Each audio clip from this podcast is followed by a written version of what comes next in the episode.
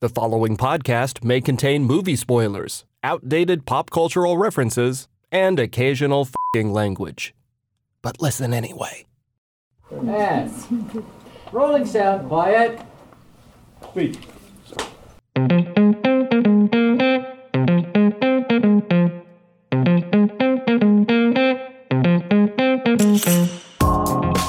Good day, good world. What you watching? Be specific.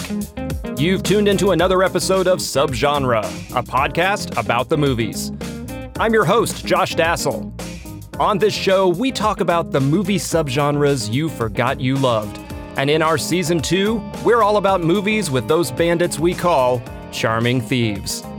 Today, we're heading all the way back to 1981 to chat about the only musical heist picture we can think of with a love triangle between a pig, a frog, and an irresponsible parasite. Starring the Muppets Kermit the Frog and Miss Piggy, and non Muppet Charles Grodin, it's a classic family film directed by Muppet creator and late legend himself, Jim Henson. Thieves aren't breathing down your neck. That's just the Great Muppet Caper. And here with me in Studio K for what I know is going to be one of our best episodes this season, if all time, is our guest host. He is a filmmaker, he's an advertising director, he is also a fellow USC, that's University of Southern California Cinema School alum, and uh, from what I hear, a Muppet aficionado, and a fresh voice for us here on Subgenre. It's my good buddy Nick Heim. Hey, Nick. Hey, Josh. Thanks for having me. I have wanted to have you here since we started this show, and I'm more than excited that it's for the Great Muppet Caper. Oh, my goodness. This is a classic, and the Muppets are something that I love. So I'm excited to dive into it and talk about way too many details about puppets. You've told me before we started this that you are a Muppet aficionado. What does that mean? Well, I've always loved Muppet related things as a kid. I was very into the Muppet Show and uh, Sesame Street and, you know, Fraggle Rock and Dark Crystal and all of the Muppet and Henson related properties. And now my daughter is very into these things as well, so I'm getting to relive them. And especially when you have a very young child and they're watching things, they tend to watch things on repeat a lot, as I'm sure you know. And so I spend that time researching the stuff that I'm seeing. So, like, oh, well, we're watching C is for Cookie the 300th time. Let's read some trivia about it. So I feel like I've absorbed a lot of Muppet info over the past seven years as well, in, in addition to all of my childhood obsessions with them. And that's one of those things. Like we both have kids at this point. Yours is how old? Seven. Seven. So is mine. So Yeah. we're, we're kind of in the same boat in, in watching and watching Muppets and absorbing everything that is a you know a hand up a another person's uh, behind and all the magic that comes with that. You know, I don't like that phrase, but we'll, we'll roll with it. As I mentioned, you are a USC Film School alum. It's true. Same as me. Yep. Uh, we have both uh, done our time in various bits of the uh, movie and entertainment business. That is true. yeah. And so hopefully all the money that we paid for that education is going to pay off in today's episode. What do you think? Is it worth it? There's no way it can ever pay off, but I think we'll do our best considering the cost. Uh, yeah, I mean, I think there's a curve when you study film where at the beginning, learning about movies makes you dislike movies more because you see through the artifice Right. in a way that you don't as just a casual viewer, right? And then with enough time and interest and study, it actually brings you a, a lot more enjoyment of films because you're able to see all the craft and that goes into it and all the work. And when it still comes out well, it's fantastic. I had an old uh, directing teacher who always said that making a bad movie is almost impossible. Making a good movie is a miracle. You know, like just any film getting completed is amazing. so when you actually see a movie that you love, I think it's extra special when you know how much work went into it. let's take that big brain that you have and that you've paid a lot of money for, Yeah, yeah. and let's talk about the Great Muppet Caper as it relates to this season's theme, which is charming thieves. So we started out this season with. I think some heist and, and thievery movies that really closely fit that trope. So we had the Thomas Crown Affair and uh, To Catch a Thief, those types of things. In our previous episode, which at the time of this recording has not aired yet, but in the episode that comes before this one, where we're covering the French film Bob le Flambeur, it is a harder sell mm-hmm. in terms of how it fits with the Charming Thief movie, although I think we do a really good job of covering that in the episode. Mm-hmm. This one, in my mind, I can explain my logic for including this, but I want to see what you think the logic is for including this. I think To Catch a Thief and Thomas Crown Affair, great examples, very easy to follow. This film, it's charming and it's about thieves. So on that, you know, surface level, you say, well, charming thief. But the actual thief himself is only mildly charming. It's really the Muppets that bring the charm. So if you take a film like uh, No Country for Old Men, where there is thieving involved, you know, money, but it's not fun. There's no breeziness to it. There's a lot of stakes. It's dangerous. It has you on the edge of your seat. I think a charming thief picture is about gliding over the details and you're enjoying the ride and it's the fun and the banter and the back and forth that keeps you engaged and you want to be part of that world whereas a more gritty thief film I think you don't want to be involved you want to avoid these people at all costs I agree with all of that. I think my thinking on it as well, in addition to that, was almost like the charming thief trope gets forked here. I said forked. forked oh okay Yeah. All right. I, Um, say, I don't remember that scene it gets forked in that charming thief movies and the and the charming thief trope or the gentleman thief trope. There is this sense of doing crimes that don't affect little people. You know, there's a bit of extra glamour involved to it. We're not robbing low end banks and liquor stores, right? Right. And that there is some sort of I don't know. I, I don't even know how to describe It's it. in almost like a high society. High society, Yeah, yeah. exactly. Like, there's a you know a bunch of people draped in pearls who There are you know living the high life. We'll get to the scenes later, but you know the scenes with John Cleese later in the film are very much on point with that. You know where they're kind of mocking that lifestyle. I think we have the material bits and the physicality of the charming thief through our villain here, through Charles Right, Grodin's yes. character, which we'll talk about.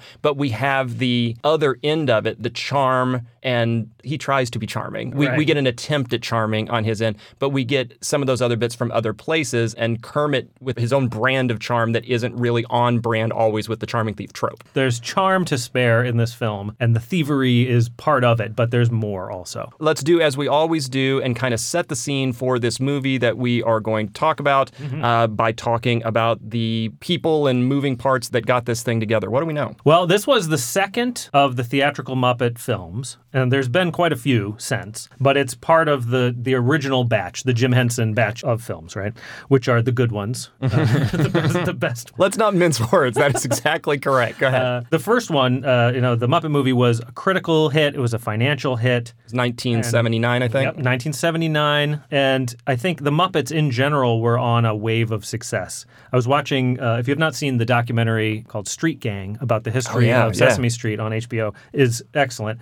But in that, they said that at the peak of its popularity, The Muppet Show was the world's most successful televised comedy. It was syndicated in over 100 countries and dubbed in 15 languages Wow. which is crazy. I mean, that many people were that into puppets is not something you would see today, I don't think. Um, this film came out in 1981, and if you look at June of 81, which is when it came out, we've got Raiders of the Lost Ark coming out, Whoa. Cannonball Run, Stripes, Clash of the Titans, History of the World Part 1. It's stacked. I mean, this is like, you know, all of the films that I can think of, you know, from that era apparently all came out within four weeks of each other, you know. And this was directed by Jim Henson, as you mentioned, the late Jim Henson, who died at the young age of 53 in 1990. Uh, he was born in Mississippi, which I was surprised by because there's a particular, like, there's some affects to his voice that sound very Midwest to me, you know. But he was born in Mississippi, got onto Sesame Street in the late 60s. He had the puppets going and the Muppets going by then. Kermit was much earlier. But the first Sesame Street episode was 1969, which is crazy.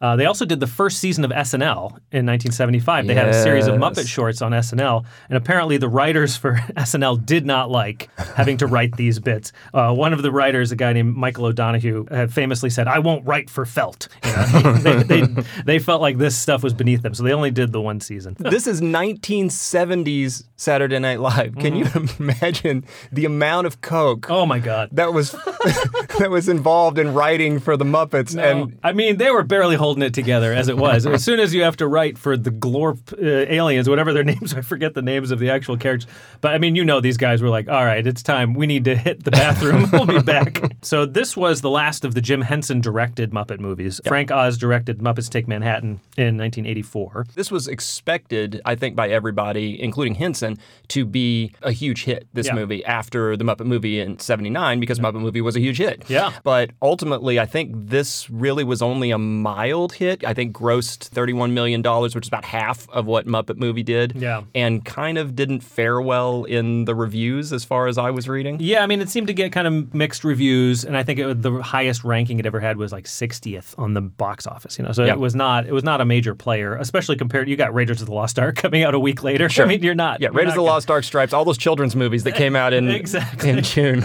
of 81. Yeah. And so Frank Oz directed the later ones, and then other people directed the many, many that have come since. And then Jim Henson himself, as we know, died very suddenly in 1990. He got sick and died within the course of like one day Yeah. from galloping pneumonia. Very depressing. If you ever want to ruin your week, go watch the video of Jim Henson's funeral, and you will Oh, never no. recover after you watch all of the Muppets and Big Bird sing Kermit's songs. I'm out. No, no, I'm done. I, I got three seconds into it. I'm like, nope, never in my life will I watch this again. But it's part of this, like all of the the Muppet brain trust kind of disappeared all at once in the 90s. They lost Jim Henson, which was a huge one, obviously. Jon Stone, who was the original director of. Sesame Street and the Mm-hmm. creator of Sesame Street, uh, Joe Raposo, who did the music for Huge this loss. and for Sesame Street, and Richard Hunt, who did Skeeter and uh, Scooter and a bunch of other characters. And they all died within five years of each other. And the Muppets never really came back. I mean, they're still around and they're still a cultural force, but it's not the same Muppets as it was, in my opinion. I would agree with you. When you strip the core out of it that way and kind of hang around, it's sort of like Timothy B. Schmit's Eagles. like it's it's sort of that, you know. it's like it's like touring with Queen now. You know, it's right, not the exactly. same. Anyhow, uh, this was produced by David Lazer, who did the Muppet movie and Dark Crystal, and Frank Oz, who uh, we all know from Muppet performances and being every character you've ever remember Yeah, from Yoda. being a He's. Yoda. He's Yoda. I mean, that's all you need to say. But uh, Frank Oz also directed a movie called The Score with Robert De Niro and Uh-huh. Marlon Brando, if you remember. And famously, Marlon Brando would not take direction from Frank Oz because he says, I don't take direction from Miss Piggy. And he would not let Frank Tell him what to do. tell Miss Piggy I can't hear her. You know, and so he'd make De Niro give notes to Brando. What a pain in the ass. Do you have a De Niro? Because if we could do the we could do the conversation. I do not have a De Niro. You got the physicality. We got the, the point. I could do, do the finger. Just a little bit. Just a little bit. a little bit, a little bit. I would have loved to have been a fly on the wall for that. So the, the cast in this too includes Frank Oz, obviously, as you Yes. Mm-hmm. mentioned. Uh, he does Miss Piggy. He does a, a number of other characters that are in here. Henson is obviously the person behind Kermit. David Goelz, Jerry Nelson, Richard Hunt, as you mentioned earlier. Yep. And then, in addition to the cast of thousands who are doing the rest of the puppets in this, we get to the humans that occupy this movie. Stacked cast. Stacked cast. We're not even talking yet about the cameos that show up in this, which there are more than enough to fill the movie. We've got a couple of big ones in here to start. Oh yeah, Charles Grodin, obviously the main one, and Diana Rigg. But Charles Grodin, this is right after, I believe, or even right before Midnight Run. One of my favorites, and he's so good in that. And he has this ability as an actor that I think is rare, where an actor can look like they're doing very little and carry the scene effortlessly, you know, and he always just kind of glides through these parts where it feels like he's not acting almost, and yet he's at the heart of the piece. And him and De Niro together in Midnight Run, and again, I have no De Niro ready, but I'm doing the, I'm doing the pointing here. This is Grodin just a couple of years after coming off of another favorite, uh, sorry, actually one year after coming off another favorite film of mine, which I hope at some point to be able to cover on this show, which is Seems Like Old Times with Goldie Hawn and, I have not seen it. and Chevy Chase. Have you never seen I've this? Never seen it. It's like a crime movie meets a farce meets uh, you know a stage play. It's wonderful. I'll I- have to check it out. Go watch it. Uh, and then we have Diana Rigg, obviously. Besides being, you know, absolutely stunning on screen, she's just always a powerhouse in everything. And even to the very end, I mean, at Game of Thrones recently, as an elderly woman, just destroying everyone else on screen. As uh, Olenna Tyrell, and she's obviously James Bond's wife. She's you know, Yeah. Emma Peel. Like she's got the bona fides for days, and those are just the two main ones. And then, like you said, there's a million cameos. Everywhere. Yes. That's uh, you know sort of above the line people, except Yeah. for we need want to talk about the writers here because we have four writers credited on this film. Yeah, I was I didn't know this, but I was looking it up while we were talking about doing this episode, and it seems like there was really two scripts that were written. And the first one was called The Muppets Hit the Road, which is written by Jerry Juhl and Jack Rose. And Jack Rose was actually the writer of the Bob Hope Road movies, like Road to Rio and, and some of the other ones. And so it was supposed to kind of be a play on that, I think, or at least that's probably why Jim Henson hired him. And then that one did not hit for Jim Henson, who famously apparently like never said no to things. If you gave him an idea and he didn't like it, he'd just go, "Huh." And then you'd pitch him a new idea and they go, "Oh, that's good." Like once you heard that, apparently you had to just keep going. He would never shut you down, which I guess is the sign of a good, you know, brainstorm Yeah. collaborator, but I'm sure it was frustrating for some of the people working with him. uh, but then they wrote a second script, a, a new group of writers, Pratchett and Tarses. I don't know either of them. Tom Pratchett and Jay Tarses, who were writers for the Carol Burnett Show, Carol Burnett show. and I right. think who eventually wrote Muppets Take Manhattan. Ah, got it. And they wrote one called "The Good, the Bad, and the Muppets." And then Great title. And then uh, Jim Henson combined those together with uh, material from all four writers, so they're all credited. And I think Gonzo makes a comment about how many writers there are listed on the on the film in, in one of the scenes. And this was the second to last film of the cinematographer Oswald Morris, who did uh, Lolita, the Kubrick Lolita, uh, Fiddler on the Roof, Oliver, He's a musical film director, super bona fides on that end. Fiddler and Oliver, and famous musical Lolita. famous musical Lolita. Um, his next to last film for that guy, and also the next to last film for the editor on this, who is Ralph Kemplen, who also I think worked on Oliver and movies uh, like The African Queen with Bogart. Oh man, that's good. Um, the production design was actually done by German man Harry Lange, who uh, did 2001: A Space Odyssey, but also did Empire Strikes Back and Return of the Jedi in various capacities. Let's finish off this part by talking about what is one of my favorite parts of this movie, which is the music. And the music in this film composed almost exclusively by Joe Raposo, Yes. who, as I think, as you mentioned earlier, is associated with Henson, is associated with Sesame Street, is the guy who wrote "Can You Tell Me How to Get How to Get to Sesame Street?" That's Joe Raposo. Yeah, exactly. I mean, he wrote like every Sesame Street song you're thinking of right now. He wrote it. Aardvark and Proud, Rubber C Ducky. for Cookie, Rubber Ducky, It Ain't Easy Being Green, Sing, the Carpenters song. I mean, he did all of those. And uh, little trivia I noticed from all of the years of watching classic Sesame Street DVDs with my daughter is there's a framed photo of Joe Raposo on the wall behind Don Music and all of the Don Music mm. skits. Which, if you don't remember Sesame Street, he was the musician who would always slam his face into the piano when he I couldn't love figure out. Don music. Don music, so good. You would not see it in the modern Muppets because it, it's too, it's too self-flagellating, you know. but it's so funny, and I always loved him. And he has a framed photo of Joe Raposo on his wall. So there you go. And somehow Raposo, in addition to composing for all of these sort of kid friendly songs and albums, also was the composer on Altman's Nashville. Oh, jeez. so, yeah, You know, I mean, what a through line. And in this film, there is a song that will come up that's called The First Time It Happens, which, speaking of things that make you cry, that was what earned this movie its only Academy Award nomination, which is great, although it unfortunately didn't win. But it, lo- if you're going to lose to something, it lost to Arthur's theme. Oh, when you get caught between the moon and New York City, the best that you can do, from Dudley Moore's Arthur, which was like a Burt Bacharach and Christopher Cross song. Yeah, I mean, and, and you still know that song 40 years later. You don't really remember this song 40 years later. You know, It- this is not Rainbow Connection. It's not as good as Rainbow Connection or Easy Being Green. It's a good song though, and it you know deserves the accolades. Well, this seems like it's going to be a heck of a thing to cover. There's so much stuff. Like the plot is nonstop. I mean, it just goes and goes and goes. Well, we are going to do our best to cover the plot as we always do. We're going to do the best to tell you about jokes, which I know is the best possible way to make them funny. We'll is to explain, explain them it. in detail, and we'll try to tell it as dryly as possible. Here comes our best attempt at that when we talk about our feature presentation.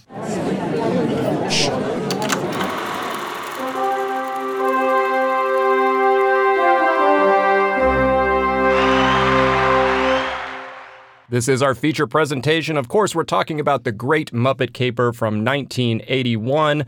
If you haven't seen it, A, what are you doing? Just And- go see it. Just go see it. And B, there are spoilers ahead. I know Yeah. spoiling a Muppet movie seems like an odd thing to be warning you about, but I'm going to warn you. We're going to spoil some stuff about the movie. Yeah, and the, you know the jokes work better unspoiled. We start off, it, it is not an MGM film, but we start off with what approximates the MGM film, which is our good friend Animal, the whatever animal is acting like the MGM lion. Yeah, eating the logo is a fantastic opening gag. With also the big words, which it took me until I was an adult to understand what Lord Grade means at the top of it. You know, it said a, a Lord Grade or presented by Yeah, Lord. Grade or something. Lord Grade was the money man, really, I think, behind the Muppet Show. So he was he's Russian born. He was a producer of various things, had the reputation for not producing very good things, and so was referred to as low grade by a lot of other people. But yes, Lord Grade. I love stories about movie producers from the 70s because they're always the skeeviest dudes you've ever heard of in your life. They all would be arrested immediately today, and they're always from a country you cannot identify when you hear them speak. That's fantastic. we get to start this movie mm-hmm. with our three main Muppets, which are Kermit, Fozzie Bear, and Gonzo, and they're in a hot air balloon, which is great because they spend the time in the hot air balloon doing exactly what everybody else that I know does when you sit and watch credits that are too long at the beginning of the movie is you just sort of sit and bag on them. They're making comments about uh, What does BSC stand for anyway? right what is BSC? British Society of Cinematographers. this hot air balloon, it crashes into downtown. Obviously a backlot set. Yes, I'm and- pretty sure it's the same one from Seinfeld and from Superman 2 and everything that ever needed a New York City street. It looks very familiar. It is a crash landing in the middle of this city, which, of course, as crash landings do, sparks a musical number. It always happens. Yep, our first song, Hey a Movie, which I always thought was called Everybody and Me, because that is how we get introduced to all the people that we need to be introduced to. And I think between the hot air balloon and the the soundstage is a nice kind of setup of, of the movie's look also because we've got these really nice practically filmed locations. Like the hot air balloon piece is a real hot air balloon. A lot of the driving scenes later are really driving. And then we have these very elaborate soundstage sets as well. And the cut back and forth between them, you know, sets the tone for the movie, gives it that kind of heightened reality, but with some feet in the truth. I like it because it almost feels like they're dropping into a really gritty Sesame Street. Yes, this is something I noticed when watching this is the thing that I think was lost when the original Muppet performers either moved on or passed away is the original Muppet show and Sesame Street and these films have kind of a grungy losers aesthetic where the Muppets are the underdogs and they're always messing up everything's a disaster. And the modern Muppets are much more sanitized. They tend to be the heroes. And I, I love this style the style where everything looks like it's about to be overrun with rats. And it is later dancing rats. It is in this uh, Everybody and Me musical number that we not only get some exposition in between the verses about what Kermit is doing here, that he and Fozzie and Gonzo are reporters. Right, Right. obviously. As the, I guess, the press badge in Fozzie's hat uh, or Kermit's Yes. hat or whoever sa- says, but that they're looking for their big story. But also, we get introduced to a person whose name we don't know yet, but it is the first human character to really break the fourth wall, look at the screen, and say, and me. And that is Charles Grodin. Yes. And it's a great introduction to him. And I think it's a great introduction to all of them. And it also sets up the pace of the jokes. It's just, you know, it's not quite up to like Airplane or something where it's a joke every second, but we're never taking anything seriously. It's all very fun and quick and witty. And it, it really sets the movie off on a great first step. And I want to draw your attention to uh one of the background players in this opening number is the worst basketball player you'll ever see in your life. They gave this man, this balding man with a giant mustache and tiny shorts, they gave him a basketball. You're going to have to be more specific with the giant mustache and tiny shorts. so many mustaches.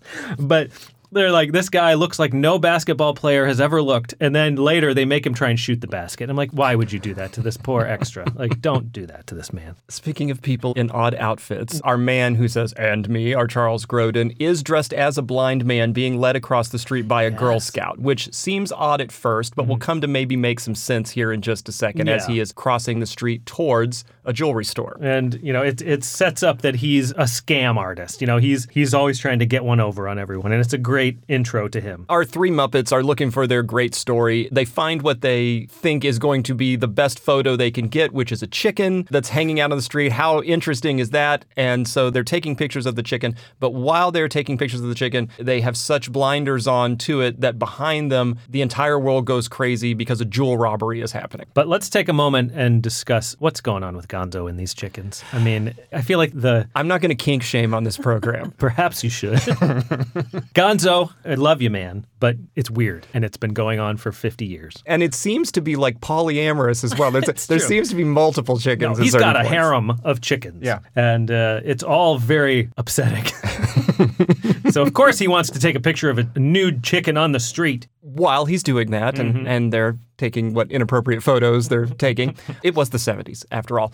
Behind them, there is this jewel heist that's happening. There's a rich woman who wanders out of a jewel store. Thieves who look exactly like thieves should look in Oh, a absolutely. in an old movie show up. They yank the necklace off her neck or whatever, and then they speed away in a car. Hey, there's been a jewel robbery, and then the town starts to fall apart behind them with things falling off of buildings and whatever. And the entire time, there is no reaction from our Muppets. No. and they go about their day. They're just kind of incidentally in the same spot, and it does not appear to affect them in any way. And they should have been paying attention because they're reporters. And we find that out in the next scene where they are back in front of their boss at the Daily Chronicle. The boss, Mike Tarkanian, the city editor, Mike Tarkanian, played by Jack Warden, mm-hmm. a wonderful character actor who has been in a ton of stuff. Yeah, as soon as you see his face, you're like, oh, it's that guy. He's like, I'm looking at all of the other papers in town. Here's all of our competition. Jewel heist, ladies' jewels stolen, giant thing happens in downtown. And we get to their paper with the picture on the front of it of Kermit and Fozzie, and it's what identical twins join Chronicle staff. Yes, absolutely. This running joke of them being twins is hilarious. It has no basis in anything. It is never explained. It is just set up that Kermit and Fozzie are identical twins, and everyone agrees as long as Fozzie has his hat on, and then they are identical. Otherwise, they can't tell. And the one explanation for it, which is not a great explanation,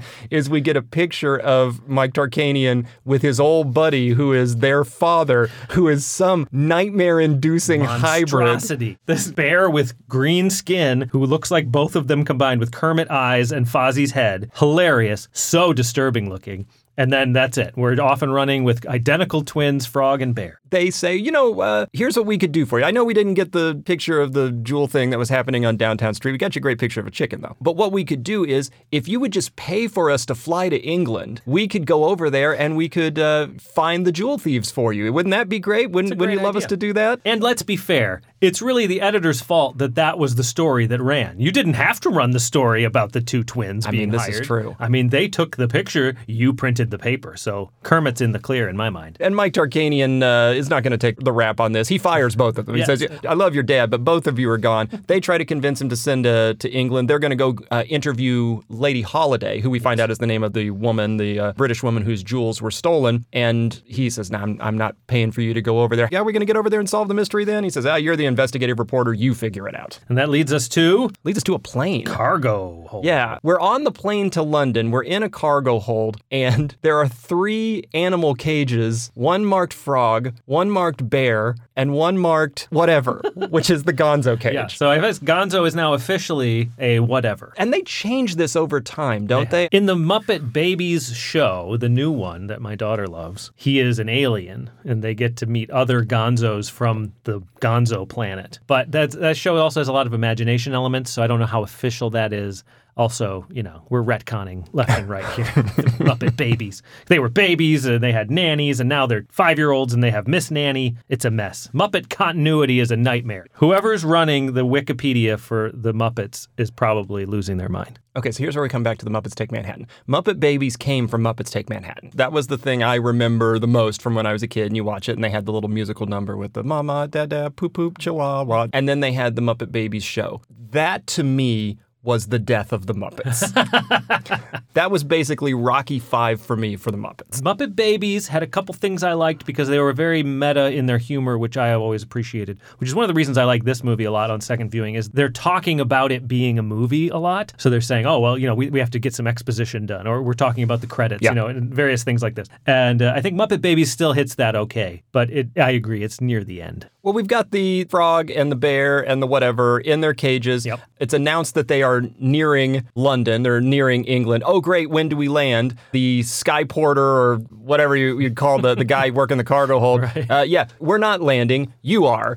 Takes each of these and chucks them out the airplane. There they go. No parachutes, as far as I can tell, on, on this part. Straight into a pond. Straight into a pond, landing right in front of what I think is described as a British gentleman, this you know sort of proper uh, British guy on a bench, played by the actor Robert Morley, who is in a ton of stuff up to that point, including the aforementioned African Queen. Yeah, I mean, he's one of those guys you see, like, I, this movie is a treasure trove of that guys, you know, where you, you see people and you're like, oh, it's that guy. Oh, it's that guy, you know, and he's another one of them. And they ask him, uh, "Hey, we're here in England. We're here to solve a mystery. We need a place to stay. Is there any place that you can suggest?" To which he promptly pulls out a book and looks for free places to park your carcass. Yes, which is an excellent phrase. And also, I love that he was carrying that with him. and directs them to a place that we're going to spend a lot of time, mm-hmm. a place called the Happiness Hotel. Yes, which it really is just a stand in for the Muppet Theater, since they're not at the Muppet Theater. It's very Muppet Theater esque, and it's got all the characters there, and it, it's, it's a lot of fun, and we'll get to that shortly. It, it feels to me like, oh, we don't have our normal set, our mm-hmm. Muppet Show set, so we're going to make this hotel that'll fill in for the same role. The journey there, I mean, getting there, uh, once we're there, is going to be great. The journey there to me is one of the funnier parts of the beginning of the movie because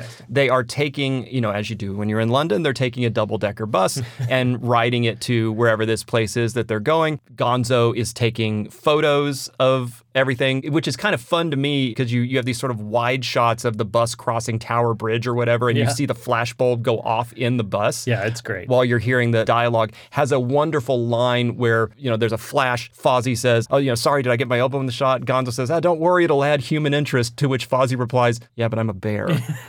I think this is another demarcation between earlier and later Muppets is that Jim Henson and Frank Oz specifically were obsessed with trying to find ways to push puppeting forward. And they would do these crazy things just to see if they could do it. And we'll talk about a lot of these insane rigs that they build in this Yeah. film for these very short gags. But I think you don't see that in the modern Muppets. It's not about trying to push the art form of puppetry at all. It's about just cashing in on the likenesses. I think there's so many great things in here where they're trying to make puppets do things that puppets can't do. It's exciting visually, but it also sells the jokes better too. And I think this is having these live London exteriors is part of it. You know, they're driving around a real city. You know, they're in the shots along with Big Ben and Tower Bridge and all this other stuff, and it just adds so much. and it's one of those you know making puppets do what puppets don't normally do things we actually get a bit of that in, the scene that follows this when they actually get near the Happiness Hotel because we have the continuation of a running gag where they get thrown from moving vehicles and so instead of stopping because we're not going to stop for this little cruddy hotel that you're at they chuck them from the side of the bus which you could throw a puppet out of a bus and it would look great but there's something about the movement or the weight of the puppets or something when they're throwing them that gives them a realistic feel as they hit the ground and then immediately start to move. Yes, the editing here is perfect because they will match the action on the landing so it, then they continue to move into the next shot and you don't even doubt the fact that they were thrown from the bus. It's a throwaway gag, but they're thrown off in a part of London called Cheapside.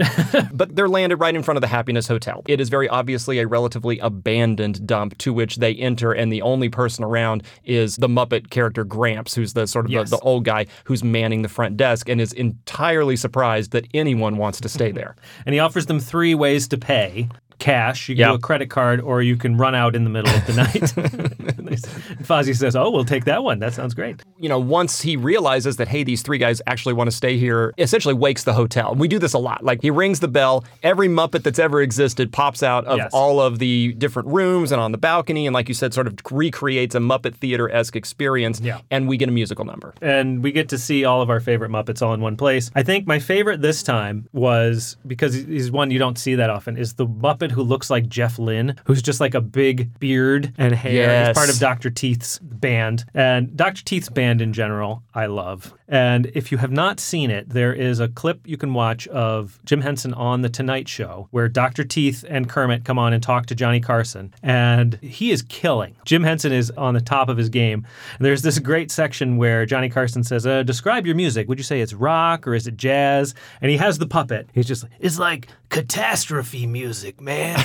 and people are losing their mind. And then he brings out Kermit, and Kermit's depressed because he's not featured in Dr. Teeth's music enough. I mean, it's just a great segment. It's very well done, worth checking out. Dr. Teeth and the band are one of the major highlights to me of both the Muppet movie and Great Muppet Caper. Yes. I really, really, really have a soft spot for Janice. Janice is so great. She's a spoof of something that doesn't exist anymore. like she's like obviously making fun of a very specific subset of people, and those people are long gone, but she still remains. We end our musical number, which is Welcome to the Happiness Hotel. Obviously, it's the big welcome. We get to end with uh, Sam the Eagle, whose only job is to show up twice in this movie. The first time to say, uh, You are all weirdos. Yes. I feel like we could just take that clip out of context and use it so often. And a shout out to my wife who informed me that as a child, she always heard that as You are all weenos. Which I kind of like even better. I don't know what it means, but I appreciate it. They get a room. Picture the worst possible Fleabag hotel you can picture, and this is exactly where they are. They really do need to get a good night's sleep. They've had a lot going on today, being thrown from airplanes and buses and every other thing because they got to go interview Lady Holiday tomorrow, and so they need to go to bed. And again, with the repeating gags, we're starting a new one here, which I love. The bed in the room is a Murphy bed. It's the one that folds up into the wall. They sit on it. The Murphy bed traps them behind the wall, and then the light bulb falls out of the light to turn off the light. It's so well done. And by the third time the Murphy bed gag comes around, it kills. The rule of threes handled perfectly with the Murphy bed joke. So we've had a great night's sleep. We're gonna go and talk to Lady Holiday. Uh, those three are, but let's introduce Lady Holiday Yes. in the scene that we get, and let's introduce another major character that's gonna come into this. We start with Lady Holiday. Lady Holiday, played by Diana Rigg, as you mentioned. She's in a 80s pastel nightmare of a fashion office, you know, where it, the hair is just top-notch 80s. The clothes are all of the lilac and pastel shades that we've come to love uh, not having around anymore. And lots of corded phones that you can do gags with, you know. It's an 80s set piece. And she's doing what I would imagine at the time. I think everyone would imagine that fashion icon people do. Is she's on the phone to Milan. Oh, yes. and letting to- them know that the new spring fashions, we're going to have to redo everything because everything that I have designed is terrible and I'm fixing things on the fly. I'm throwing ink on one of the models to make it better. Mm-hmm. It's awful. it's a lot of fun and it kind of sells her importance, her capriciousness, and also the fact that Piggy would want to be part of this scene. Like it feels very fancy in a way that Miss Piggy would appreciate. And Piggy's going to get here in a sec, but it does give us a chance in the middle of her walking around and dealing with all of her models to see but not understand the importance of three of them. The last three, the three that are standing in her office, who she comes in and checks with, are, we find out, named Carla, Marla, and Darla. What a great little stupid joke. And just remember those names because they'll come back into play a little later. For now, they're just models wearing ugly clothes that need to go change. they, they don't seem happy about it either. And so after Lady Holiday is back ensconced in her office and she's done talking to Milan or whatever it is that she's doing, sitting at her desk, she turns around to find a new character kind of draped across the doorway. And of course, it's Miss Piggy. I mean, and Miss Piggy, one of the all-time great characters. And again, we have a, you know a male performer with doing a female character could be terrible, but somehow it still works, and it shouldn't. But just Miss Piggy is that good of a character that it carries it through. She's Frank Oz, right? Frank Oz is doing Miss Yeah, Piggy. she's Frank Oz. Miss Piggy is always kind of a the same version of herself, which is self-absorbed, mm-hmm. which is very brash, which is very physical. Yeah, she can turn on a dime and turn violent very quickly. But in this one, she's trying to contain all of that and to play hoity-toity, which she obviously is not. I think this is one of the most fun versions of Miss Piggy because for that reason, she has a very distinct thing she's playing. She's not just a caricature of a diva. She is someone trying to pretend to be high class who is not, which adds an extra note that I think works really well. And she's here for a very particular reason, which is that she wants to be a high fashion model. And as high fashion models do, she has come to Lady Holiday's agency. She mm-hmm. has brought her portfolio. Yes. I brought my portfolio and my je ne sais quoi. And slaps it down in front of Lady Holiday and begins to go through all the different black and white photos of her in exactly the same position and it's the- expression. it's like just frozen the same photo of her with different clothes on every time. It's fantastic. with the descriptions of what each one is trying to convey. Here I've got demure, and my favorite part, daring.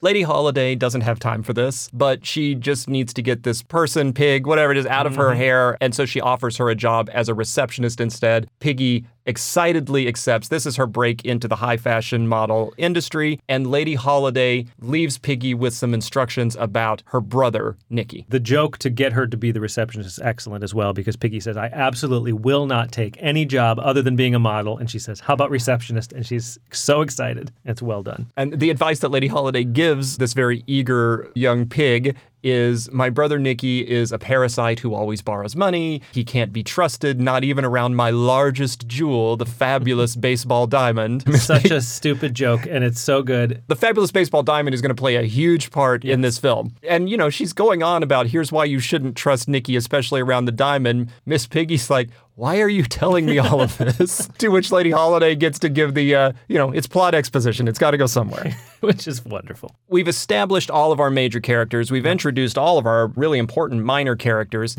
And we come back to those ones I said to remember Carla, Marla, and Darla, Yes. who are hanging out next to the elevators, ready to leave, and chatting with each other a little too loud, I thought, mm, yeah. about what are you going to wear to the robbery tomorrow night. Right. You have to be well dressed for a robbery. It's a charming thief movie. Yes, it's not exactly. a thief movie. It's not a it's not a poorly dressed thief. They get done talking just as Kermit, Fozzie, and Gonzo arrive ready for the interview. Of course, Lady Holiday by this point has left. The only person, can we say person? The only person that's left is It's a person well, it's a person shaped pig. the only entity left in her go. office is Miss Piggy, who is giving some sort of awards acceptance speech while standing on the desk Yes. to herself and doesn't notice that Kermit has appeared in the doorway. And we get the first of many misunderstandings about who each other are. And I think Kermit and Piggy have many, many years of relationship at this point, and it's been portrayed in a lot of different ways.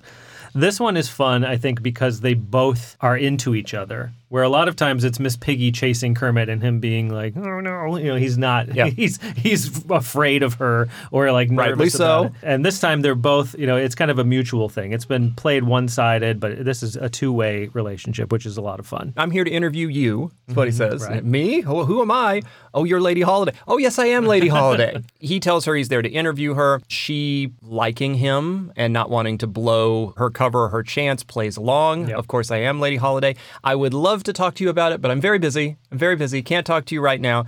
He makes another pitch at it and says, How about dinner then? Mm-hmm. Great, let's have dinner. I'll pick you up at your house. Where do you live? Yes, and she then makes him guess where she lives, which is a very interesting way to try and con someone. Not only are we guessing the street, we're guessing the house number. House number, he just gets it right first time. Isn't that amazing? And it turns out that she lives at 17 Highbrow Street. Which, I mean, that's perfect. Okay, the end of the scene is incredibly sweet with her obviously liking him. I'll see you tonight, mon ami, or whatever it is she says in French, and him with this kind of OG whiz shrug and see you tonight. It's sweet, it's cute. One of the magic things about Kermit the Frog as a puppet is that he has only a few movements, but they can express such a wide range of emotions. I mean, the Kermit squish face when he's upset. Oh, I love the swish. the Unrivaled. face. I mean, it's unrivaled. It's the funniest one by far. But he has all these kind of just micro expressions that Henson does by just slightly moving his hand. You get this whole range of emotions from a you know a sock. It's amazing. They have a date. They are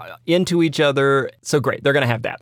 Outside of the offices now, everybody has to get back to the Happiness Hotel so they can prep for this date. It's Yep. coming up shortly. No cabs are going to stop. They're yelling taxi, which is not a thing you do in London, right? So there's a little bit of an in joke about, uh, you know, yelling taxis, taxis aren't going to stop. Yep.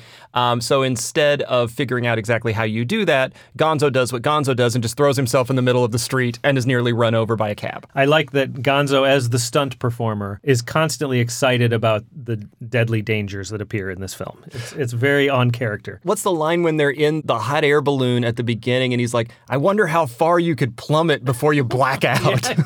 yeah, he has a death wish, and it's wonderful. the cab that almost hits him is very unlike all of the other cabs that are around. It's not the sort of standard London black cab, it's a yellow New York taxi. Yeah, and a, a mini one. A mini one, right, just their size, and is driven by one of my favorite Muppets named Beauregard. Yes, he's never a featured character, but he's always an excellent bit of color. He's the guy that talks like this.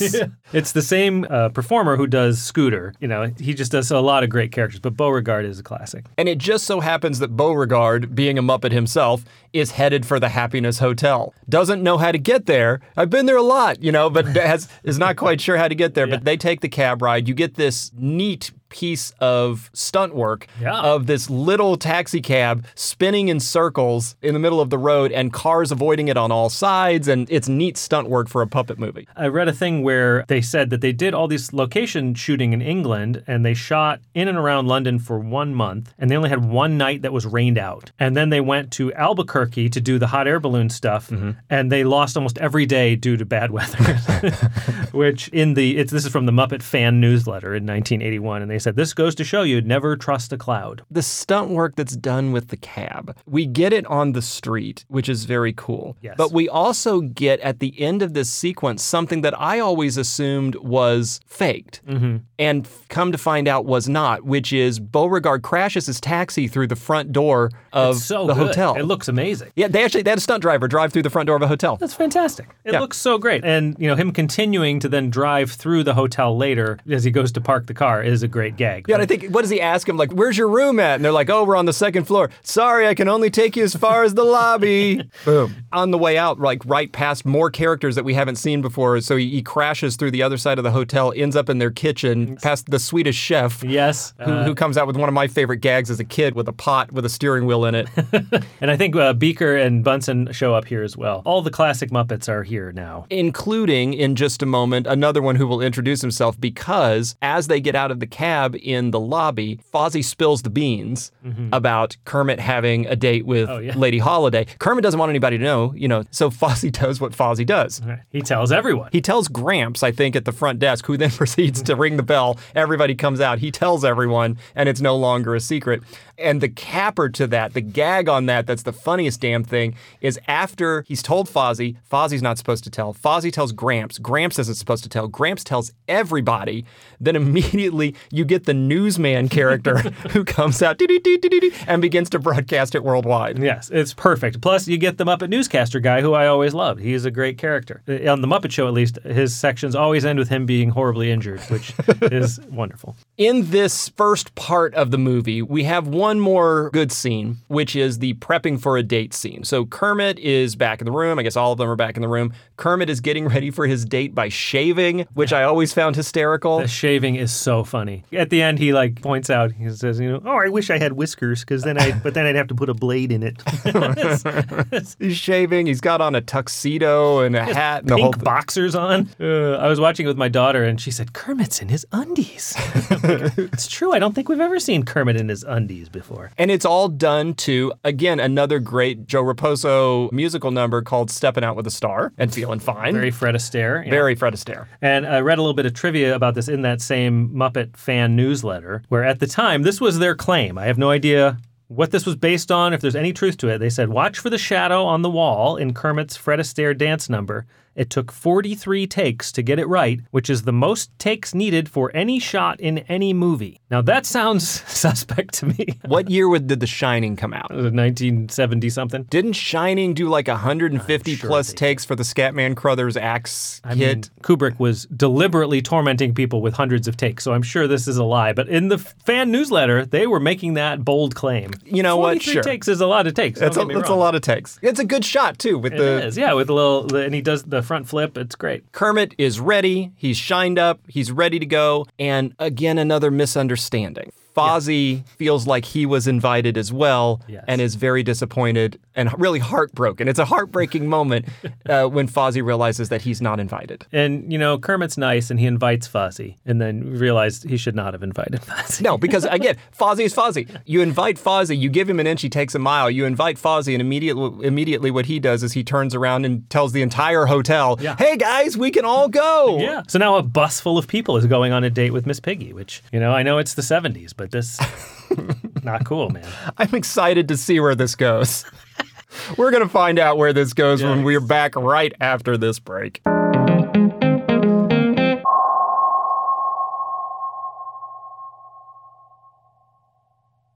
When you're done listening to this episode, why not pick up a great book? Ask your bookseller about Art Curious Stories of the Unexpected, Slightly Odd, and Strangely Wonderful in Art History. It's what Publishers Weekly calls an offbeat and informative outing into the weird, wacky, and unbelievable backstories of some of the world's greatest artists and most famous works of art. Get the scoop on the murder, mayhem, and mystery behind stories like the thefts. Yes, I said thefts of the Mona Lisa. How the CIA impacted artists like Mark Rothko and Jackson Pollock. Andy Warhol's really odd time capsule collection, and the possible murder of Vincent van Gogh. You'll find all of this and more in Art Curious Stories of the Unexpected, Slightly Odd, and Strangely Wonderful in Art History from Penguin Books, written by Art Curious podcast host Jennifer Dasal. Visit artcuriousbook.com to find your copy now. That's artcuriousbook.com.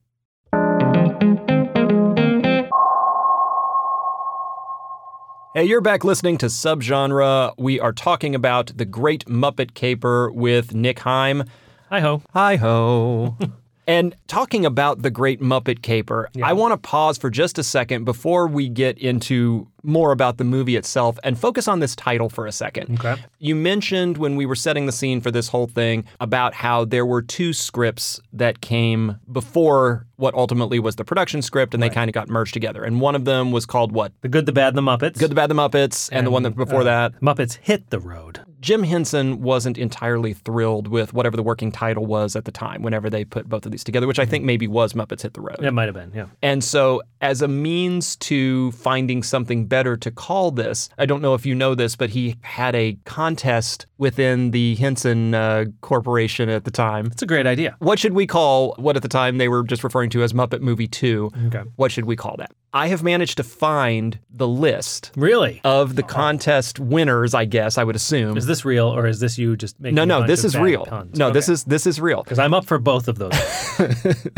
Even if it wasn't real, I'm going to claim it was real because it makes good radio. I love it. Okay, I found a list. I actually found two lists. One of them, which I believe comes from the suggestions taken internally Okay. uh, from the company, and another one that seems to include suggestions maybe from family members, other things like that. So I've gone through, and it's a relatively extensive list. I've picked out my favorites, and I just want to gauge your reaction Okay. to some of these and see how we do. Okay, I you ready? Will, I will put myself in Jim Henson's shoes and I will try to think of which of these would make a great Muppet movie name. Okay, here we go.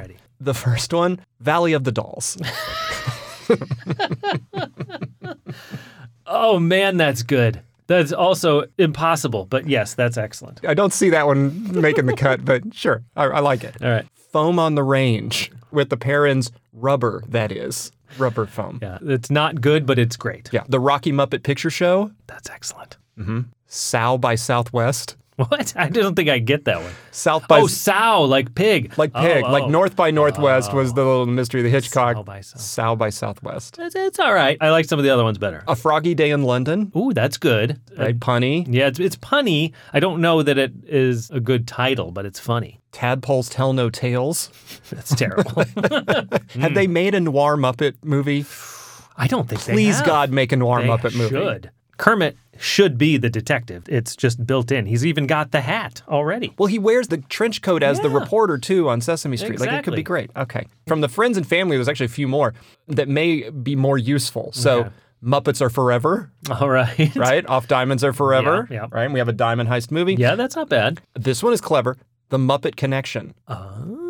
So French Connection. Yeah, I mean, that one Rainbow Connection. Now would probably not hold up as well, but at the time would have been very topical. Others that would not hold up now because no one's going to get the reference, but me, maybe you, and, and one other listener. The Man from Muppet. Oh, very nice. Uh, would, as- would have dots between all the letters? That's correct. Okay. As well as Secret Muppet Man. Secret Muppet Man. That's pretty good. And then, of course, there's a couple of Bond references. So we get uh, From Muppets with Love and Diamonds Are for Muppets. What about Octopiggy? all right, maybe not Octopiggy. The last one that's on this list that I picked was The Great Muppet Capade, which is the suggestion that was given, I believe, by Henson's daughter. I had heard that his daughter had something to do with naming it, but I didn't know what she actually suggested. I believe it was the Great Muppet Capade.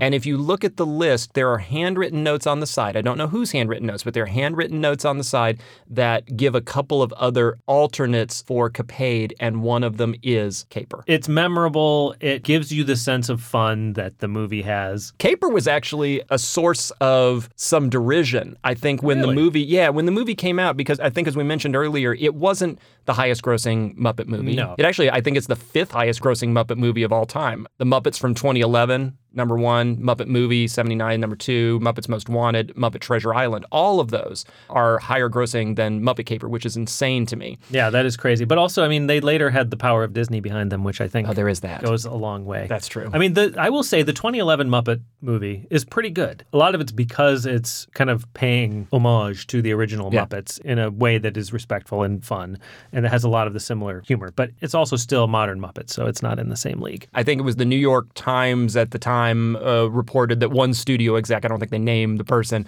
but one studio exec uh, had thought that the use of caper in the title that was a mistake by Henson. Like it, it conjured the wrong images. Both Siskel and Ebert, but especially uh, Ebert, were talking about like Muppets don't belong in heist pictures. Muppets don't Oh, belong in caper dumb. pictures. It's terrible. Muppets belong wherever they want to be. Damn right. And I think you could take every genre and make a Muppet version, and it would be better. I'm waiting for my Muppet gore horror movie, my Muppet noir. Uh, World War II, Saving Private Kermit.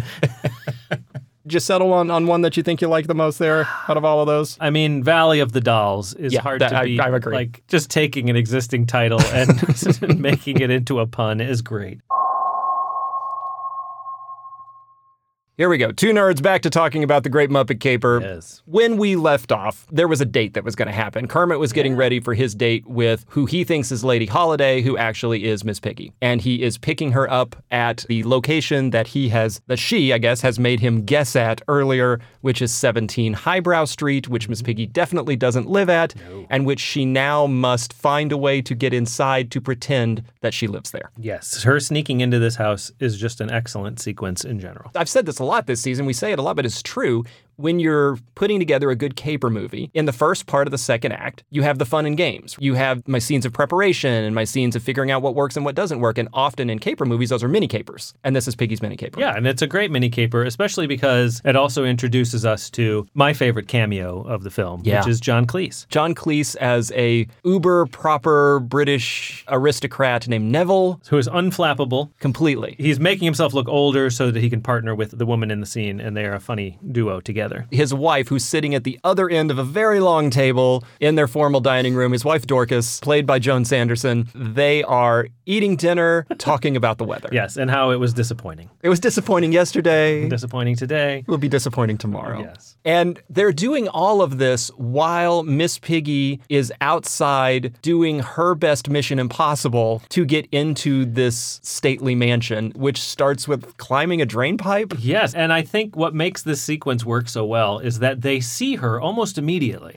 And she's doing all of these secretive things and they don't care and they're not worried about it and she's just sneaking around and falling down and they're like, "Do you notice there's a pig outside on the drain pipe?" Uh, um, uh, yes, yes, there's a uh, pig on the drain pipe, yeah. Oh, yeah, yeah. And continue to talk about the weather and Yes, continue to talk about Neville, am I boring you? Oh no, dear, I've never been more excited in my life. If I was bored, I would go buy calf's foot jelly or something. When they get Piggy inside the house, this is another one of those moments where you can really see. I'm sure they worked forever to figure this out, but she's crawling across the floor. And it's one of these great rigs where I would love to see how it was done because it just looks like Miss Piggy is crawling across the floor. But you can't have a puppet crawl across the floor. So there's some sort of technology being utilized here that I have no idea what it is, but it looks amazing. She's having to crawl next to the formal dining room where they are. Yes. Because beyond that formal dining room is the front door. And she's trying to get closer to the front door because she knows that's where Kermit's going to be. And sure enough, he rings the bell. Cleese and Sanderson sitting at the table pay it very little mind. The butler should get it. Oh, we know we let the butler go last year. All the pets are dead. And finally, Miss Piggy, being Miss Piggy, can take no more of ignoring the doorbell, rises from her position where she's done all of these stunts to get where she is, and just screams, I'll get it. Again, unbothered. They don't care that she's in the house, crawling through the foyer, opening the door. I thought you said the pets were dead. I think when she answers the door, that's the moment where it starts to maybe sort of dawn on Neville that he should at least check on things because Piggy's in a hurry, right? She's trying to get them out the door. Kermit doesn't know he's at the wrong house. He knows he's at a fancy house and would like a tour. And so then she treats John Cleese like the butler and just takes Kermit on a tour of the house. which has Neville stalking behind them with a fireplace poker. Yes. As if he's going to club an intruder. Piggy is staying three steps ahead of it and ends up hiding both of them, her and Kermit, in a dark closet and shutting the door. And again, when he actually finds them, instead of what you would expect, which would be some sort of action sequence, it just becomes a very polite conversation in which he asks what exactly they're doing. Which very Britishly he apologizes for asking. Yes, exactly. I'm sorry for asking, but is there anything I can help you with? Right. They have a request of him that he can help them with, which is, uh, could you please suggest a nice place for dinner? Yes, and he does, but it's really more of a supper club. It's really, as, as Dorcas wants to remind him later, it's, it's really more of a supper club. Don't blame yourself. what is it, the Dubonnet, Dubonet? Yes, something along those lines. More of a supper club. Yes, it's more of a supper club, really. So they've determined where they're going for dinner. They haven't been clubbed to death by the aristocrats in the house, but they step outside. Miss Piggy steps outside to maybe to her a fate worse than that, which is that the entire Electric Mayhem bus, now called the, Happiness, Happiness Hotel, Hotel. bus, yeah, is waiting for them Every Muppet in the film is now on a date with Piggy and Kermit. with loud music. Oh, yes. They're very loud. They're very boisterous. They're excited to be on this date, as is the opposite of Piggy's reaction. They're playing this lovely song, Nightlife, sung by uh, Dr. Teeth. Yep. Piggy is, should they be playing so loud? And Kermit's like, they don't mind. Then we're uh, off to the supper club. Let's describe this place for a minute because you come from sort of the gritty streets of London. And yeah, you've been at the aristocrat's house and all that, but you've sort of been in the gritty streets. And you step into the Dubonnet Club, and it's like a jazz, like a 1920s. Yeah, I mean, it Club? looks very like you know it should be something from My Man Godfrey or something, where it's it looks like the club at the beginning of Temple of Doom. I was about to say the same thing. Like, I would almost think it's the same one if it weren't obviously a set, you know. But it is. It's very silver, black, and white with you know a lot of chandeliers and crystals and lots of little dinner tables set about multi-level. It's very classy looking. It does not exist this type of thing now, as far as I know. And it's very expensive because, as Kermit is quick to point out, because they're all sitting, him and Fozzie and Gonzo and, and Piggy are all sitting in a booth, he's quick to point out that the roast beef on the menu is the same price as an Oldsmobile. Right. Which I had to explain to my daughter what an Oldsmobile was. Piggy is doing what Piggy does, even though it's expensive. She's ordering caviar, champagne Yes. to the table. They don't have the money. They've made that clear. But Gonzo has a plan for earning the money for them to pay for this date, which is he's brought his camera. And so he's going to go take portraits of everybody in the restaurant and sell them back to them to pay for the meal. And he's got this same old fashioned camera the whole film, and it's a great little prop that's always doing flashbulb pops right in people's faces. It's very fun. The first person I think he takes a picture of in a booth is Jim Henson. Yes, Jim Henson and his wife are there, and there's other cameos. I think some of them are other Muppeteers. And interestingly, the one guy who, when you know Gonzo talks to him and asks about his wife, and we find out he's at the club with his mistress, that guy there was also one of the patrons in Monty Python's Meaning of Life and the Mr. Creosote sequence, where the big fat guy is, ah. explodes. He has a similar part in that film. Weirdly enough. How many other children's movies are you going to find where we have adultery references? no, exactly. Well, also at this place is Lady Holiday, the real Lady Holiday. Yes. Who is taking her own booth somewhere on the other side of the restaurant. She is taking it next to whatever she called him, the irresponsible parasite of a brother. She has Nicky, Charles Grodin, and uh, she is, against her better judgment, wearing a jewel necklace. it's a very noticeable necklace and very gaudy necklace that he is very obviously interested in. And Nikki insisted, she said, that she wear it. And so she is. While they are settling themselves in and she's worrying about the necklace, Kermit and Piggy are dancing. He's trying to use the moment to talk about the heist. She doesn't want to talk about the heist because she doesn't know anything about the heist, and so she'd rather dance. And we also get some smooth moves from Charles Grodin showing why he was never a dancer. Yeah. Is this the little sort of shuffle Yeah, up and down the stairs? He's just kind of like doing Oh. the dad at the backyard barbecue moves. you In know? his flowery socks, Yes. which we get to see in close up a lot in this film. we It's get flowery true. socks. Lady Holiday, the real Lady Holiday, finally convinces Nikki that she just doesn't feel safe wearing the diamonds. Please go get the maitre d. Please tell him that we want to put these in the safe, which I'm assuming every fancy restaurant has a safe. You must. Yeah. For jewels. But it has that line you referenced at the beginning where she says, I feel like thieves are breathing down my neck. He breathes down her neck. Thieves aren't breathing down your neck.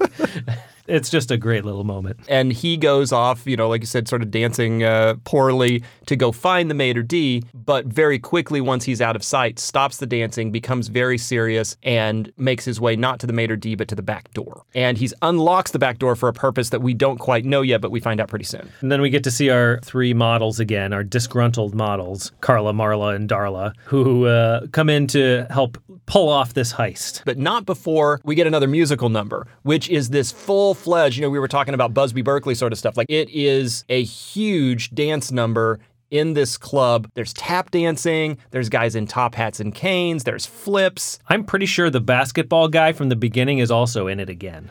I have to see it again though, but I'm pretty sure I saw that mustache. He might belong in this one better. I think he fits better here. Big dance number, huge dance number. Yes. During which Charles Grodin sees Piggy, falls in love with Piggy, we are meant to assume, um, He's smitten with her. and dances with her for a brief time before she's sort of pulled away by the rest of the dancing crowd. and uh, sets up our very, very weird love triangle in this movie. Yeah. There's so many questions that come to mind. the setup for jokes here is really easy, and it's so easy. I'm not going to take it, but I Yes. will. We'll see if I do later. Yes. As part of this dance number, as part of this "Hey, look, we're falling in love" number, get one of the best songs I think in the film. The first time it happens, and and the first time it happens is the song I think, as we mentioned near the top, that was nominated for an Oscar that ultimately went to Arthur's theme. And understandably so. It's a good song, it's well done. And when you think about the heavy lifting that this song has to do to convince you that these two puppet animals are falling in love and it works,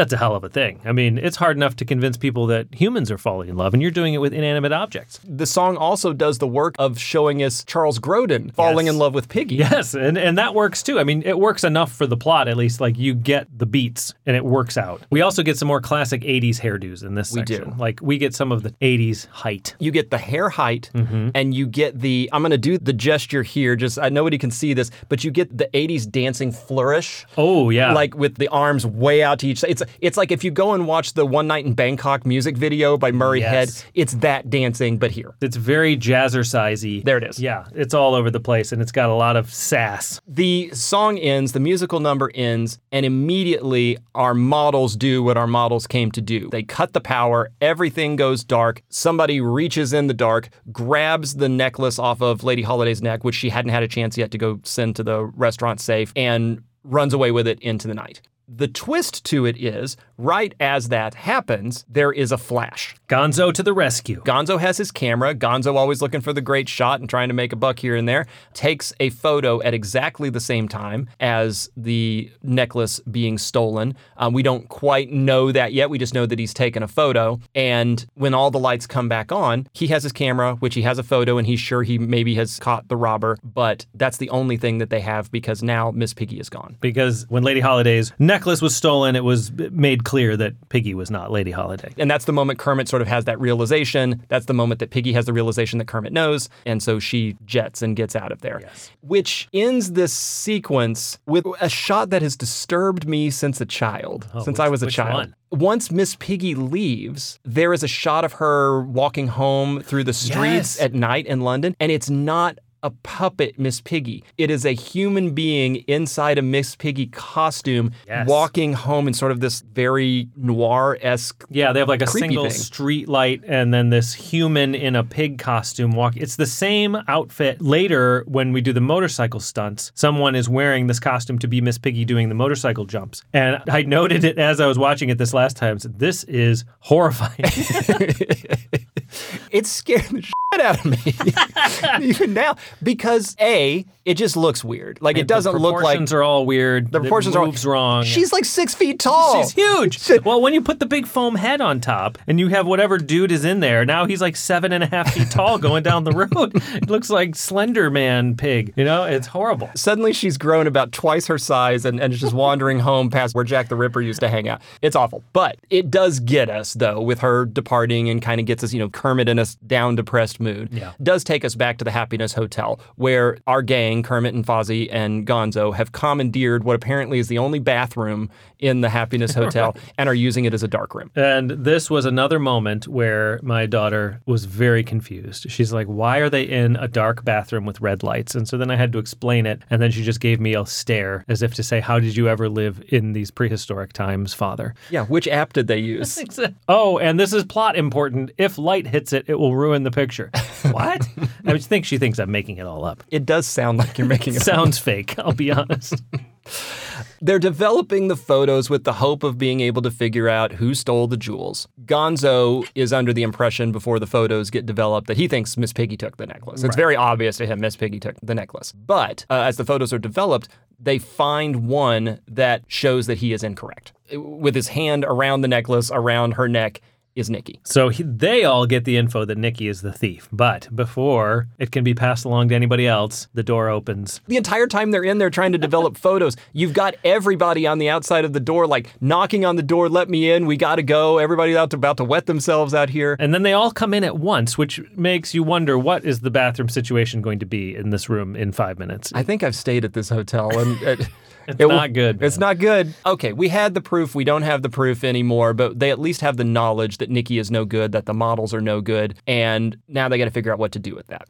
We take a break for a moment from plot to just let Kermit have some time to ruminate on his situation with Miss Piggy. And he's doing this on a park bench, Sitting on a park bench, holding a glass slipper, a huge glass. slip. huge glass slipper. Yes, I mean, and we never see him try to like fit this slipper on anyone. So there's not really any reason for him to have this glass slipper other than just a basic Cinderella joke. But it does give us our next excellent cameo from Peter, Peter Falk. Yeah, Peter Falk from, uh, as we say at the top of every episode, there will be dated pop cultural references. I'm not sure you're going to get more dated than a Peter Falk reference. Peter Falk was Columbo. Columbo, yeah, and the grandpa from Princess Bride. Yes. And, you know, many other things. He was a prolific actor and always, you know, the voice was all like, even seeing him, a younger version of him, he still sounds like he's 100 years old. You know, he's, he's, uh, he's always got the rasp. And he's a tramp of some sort, right? He's got the long overcoat. It looks like he's hadn't shaved in a couple of weeks. He's a tramp, and he's going to come sit down next to Kermit and commiserate. And he has the weirdest monologue here where he says, I bet I know what's upsetting you. And then he goes on this like three minute diatribe of nonsense of saying this I bet this is why you're upset. Your brother Bernie and you open up a dry cleaning business. Yes. And as it goes, you start to think this is about him. He's telling about him. But then at the end, it starts being more about Kermit again. You're like, oh, no, he's just crazy. And then Kermit tells him, that's amazing. Everything you just said was absolutely wrong. So uh, instead of uh, just walking away, that then offers to sell him a watch. yes, exactly. He has, he has a collection of, of watches in his trench coat. we managed to get out of this long monologue by Peter Falk because Kermit sees Miss Piggy, just happens to see Miss Piggy walking by at that exact time, and he's really mad at her. She left him And lied to him. and lied to him. And of course, she wants to explain, oh, you know, haha, just fooling around, and wants to sort of sweep it under the rug. And he's not really interested in doing that. He's too mad. It's a good scene, and I think it changes up their dynamic in a nice way where they have to connect a little bit more than they might usually, because it's it's usually a very one-sided relationship with Piggy and Kermit. You know, Yeah. it's either chasing or, or or running away or something like that, and this is them communicating, which is a funny thing to say about puppets, but it's true. He goes straight out and tells her, oh, yeah, you know that guy that you were dancing with last night when you weren't hanging out with me? That's Nikki. Nikki is a jewel thief. Oh, you're just jealous. Yes.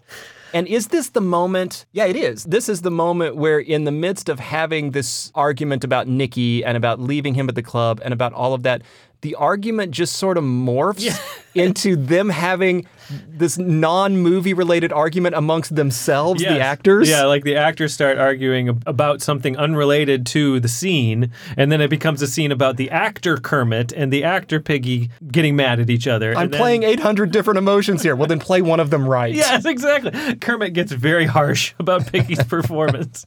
And then they at the end they're like, okay, we have to get back to the movie now. They come back for another musical sequence, which is beautifully done, beautiful song, really nice moment in the movie for bringing these characters back together and developing the love plot, but also technically just a friggin' nightmare, I would imagine. There is this is they're all on bicycles, and it ends up being just tons of them on bicycles. And so I looked up some about how this was done, and the note that I found about it was from Frank Oz, and he said that this was a quote from him. He said, "It's amazing. You work and work on the most difficult things, and people just say, "Oh, that's nice," and then something easy will occur, and it will be all anyone talks about. In the first movie, that was Kermit riding a bike. It was very easy to do that. It was just a simple marionette with strings. But in the same film, we had a whole complicated sequence with Gonzo in the balloon, crashing into the sign, landing in the car.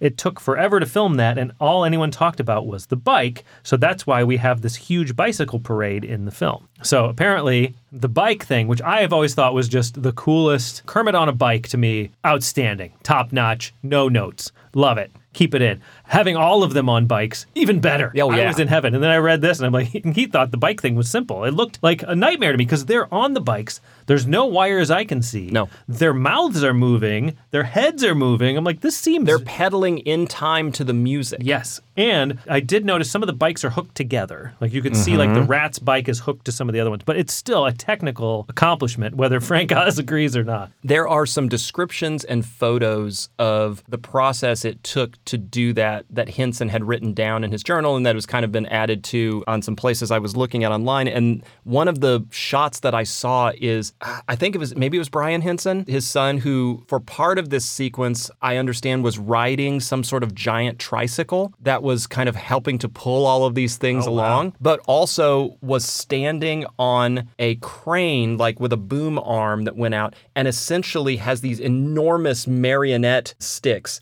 and is marionetting. Is that what you call a mar- what, what a marionette? Right. Puppeteering the people on the bike. And for the shot where Kermit and Piggy sort of ride around in a circle mm-hmm. around one another, which looks technically Crazy. It, it looks beautiful in the movie, but looks technically insane. There was some sort of like rotating platform that they had to stand on above and walk around. It's just, I don't know how. That's another example of them trying to push what you can do with puppets. And I think that's why he went on to do Dark Crystal and other stuff was to see how much you could push puppeteering into realism, you know, to Yeah. try and break it out of the puppet stage with just the hand, you know. we end the scene. It sort of wraps up this larger sequence of the relationship saga, um, with everybody sort of riding off into the sunset down this path in this in this British park, which is beautiful. It's a lovely lovely scene. We get dropped immediately though into chaos after that Mm-hmm. because we are backstage at the fashion show that Lady Holiday has been preparing for and was so worried about and talking to Milan about. We're back there, and Piggy, as the assistant,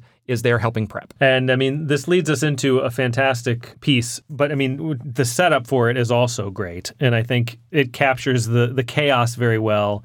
And they integrate Piggy very well into the scene in a way that, I mean, by, by this point in the movie, you're not even thinking about puppet versus non puppet. It's just all characters in the movie, which is so hard to do. And yet it just seems so simple. and you have an interaction between Piggy and Nikki. Nikki, who essentially corners Piggy in the back room where all the models are dressing and expresses his love for her because she's different than the rest of them. He comes on very strong here. It's not cool, man. Not cool. Not cool at all. I mean, I was expecting Piggy to give him a karate chop to the groin because that's what she does. He's very body positive, though. You're not like all of these other thin, long legged models. You're different. She's Yeah. like, yeah, okay, yeah, Thanks. thanks. Kermit walks in at the wrong time, sees Nikki leaned over Piggy, gets the wrong impression, I'm sure. More jealousy. And uh, as he excuses himself and wanders out, the last moments that we have with Nikki is Nikki going over to his models, Carla and Darla, and whatever the third one is, Marla. Marla, and uh, them telling Nikki that he needs to plant jewels on Piggy to sort of take the rap for things. And you can tell that Nikki just doesn't want to do Yes, it. He's gonna. It'll make Piggy go away for a long time. He doesn't want that. but he will. He will for the good of the gang. Okay, fashion show time. Out come the most horrifically flowy, It's it's all Cake the top. worst parts of the '80s It is. combined into one thing. and you get one of my favorite lines from this entire thing, which is Fozzie looking at all of these highfalutin women coming out on the the walk and saying, "Pretty good looking duds." To which Kermit replies, Yeah, well, I found the white pleated collar alluring, but I was rather taken aback by the flutter of godets. You're not going to get writing like this in children's movies You're not. anymore. You're not because that's I think that's the key when we talk about the earlier Muppets compared to the later Muppets is it was never written for children. It was written for the very weird hippie sensibilities of these 10 people who made this. And there was a weird mix of childish and adult and you could have a line where Kermit said something like that and also, you know, have Gonzo fall down a lot. They could both coexist. The flutter of Godets. I will never forget that. We advance the plot here of getting Piggy in trouble by Marla pretending to twist her knee backstage. She was supposed to go out on stage. Yes. Uh, she can't go out because, oh no, my knee, I've twisted it. Somebody needs to take my place. And Miss Piggy, you need to be that person. Yes. Which then this leads us into this outstanding sequence, this Busby Berkeley musical Fantasy sequence. water sequence Yeah. where we're underwater with the Muppets, which is crazy to me. It's a full fledged water ballet sequence that is a fantasy dream sequence for Miss Piggy Yes. because she's getting her big turnout on the runway. And I was reading the technical, you know, aspects of making this happen, and it sounds crazy to me. They said that they had lights, cameramen, cameras, speakers, monitors, Miss Piggy, all this stuff underwater, and they had 18 professional swimmers who were, you know, diving at the right time, and they had to keep the water at 90 degrees Fahrenheit, which kept the air at 95 degrees, and so, so it was just like a jungle in there. And uh, Frank Oz said he did three days of scuba training for this, and then they were underwater for a full week of shooting. I mean, but it looks amazing, and the part where the bubbles come out of Piggy's snout, like this is next level here. You didn't have to do that; they just did it because they wanted to see if they could do it. and she's swimming towards the camera when it happens. I love it. There's an additional note in some of that stuff too that talks about Jim Henson had written down that all of the swimming performers, all 18 or 17 of them, have gotten ear infections oh, at one point or another, and basically ended the note with, "Well, that's showbiz." yeah. Yeah, if you read the the Muppet fan newsletter, they were talking about how humid it was in there, and they said we tried to get a director who happened to be a monkey or a crocodile, but the monkey applied but didn't like our terms of three bananas an hour, and the crocodile ate his agent on the way to the studio. We want to stay in this fantasy sequence forever, not the least of which reason is Charles Grodin is singing in it, or the character of Charles Grodin. They're singing "Happiness, Miss Piggy." The- It's, singing in an opera voice. there it is. And Kermit is is Kermit singing? Maybe remember I don't remember. singing or not. Whatever it is, you've got this sort of overlay of Charles Grodin singing while Miss Piggy is doing her whole beautiful thing. All I ever wanted was you, a dream come true. And we want to stay there, but we don't because Miss Piggy awakens because she has apparently walked off the edge of the catwalk and landed in a fountain. So her water fantasy has ended with her all wet. And Nikki brings her a coat, puts the coat around her, slips the jewels into the pocket of the coat, which Miss Piggy finds almost immediately, holds them up and says, This doesn't belong to me. To which immediately Lady Holiday recognizes what's being held up. Yes, and then she gets dragged away and says one of my favorite gags, Oh, which is where she she tells everyone that uh, Charles Grodin's voice was dubbed and he wasn't really singing. Which it was. Yes, it That's the truth. Charles Grodin can't sing a note. And they dubbed his voice up for the sequence, and she gives it away and she's being dragged away. Your voice was dubbed. Lady Holiday. I'm, I'm getting confused with Miss Marple and Lady Marmalade and Lady Holiday. Lady Holiday tells reporters after all this has happened and Piggy's been taken away by the police that her fabulous baseball diamond, which we had referenced earlier, will still go on permanent display at the Mallory Gallery. Love that name so good. and it will be there permanently. She's not going to have it around her anymore. It's too dangerous. And the actual Mallory Gallery, I looked it up because it's a beautiful building when we see it in a, in a few. Uh, is actually a private residence called the Knebworth House in London. So hmm. if you're ever in London, look up the Knebworth House and break in through the ceiling. The little nice addition to this scene after setting up the rest of the movie by saying the baseball diamond is going to be at the Mallory Gallery is Gonzo overhears Nikki and the models planning to steal it. So he is able to confirm for the rest of the group, hey, this plan is going to go down. This is our chance to catch everyone in action. I like how they're, you know, they're never too far behind the plot. Kermit and Fozzie and Gonzo always are like in the middle of it. It's never like things are happening and they don't know about it, which I think would be an easier way to play them, have them play kind of dumb. But to have them be ahead of the the curve and trying to stop it is more fun. with Gonzo reporting this back to everyone at the Happiness Hotel, you know, this is their chance to go and capture everyone red handed. Of course, you get the start of a repeating gag of Beauregard saying, What color are their hands now? yes, exactly. Love that Catching them red-handed. So they got to come up with a plan. Kermit is warning everybody up front hey, we're going to have to do this, but this mission is going to be dangerous. Somebody might get killed, which immediately turns every single Muppet around and say, well, I'm out. yes, exactly. you know, we talk about my love for Janice. Janice is, you know, I got to work tomorrow. yeah.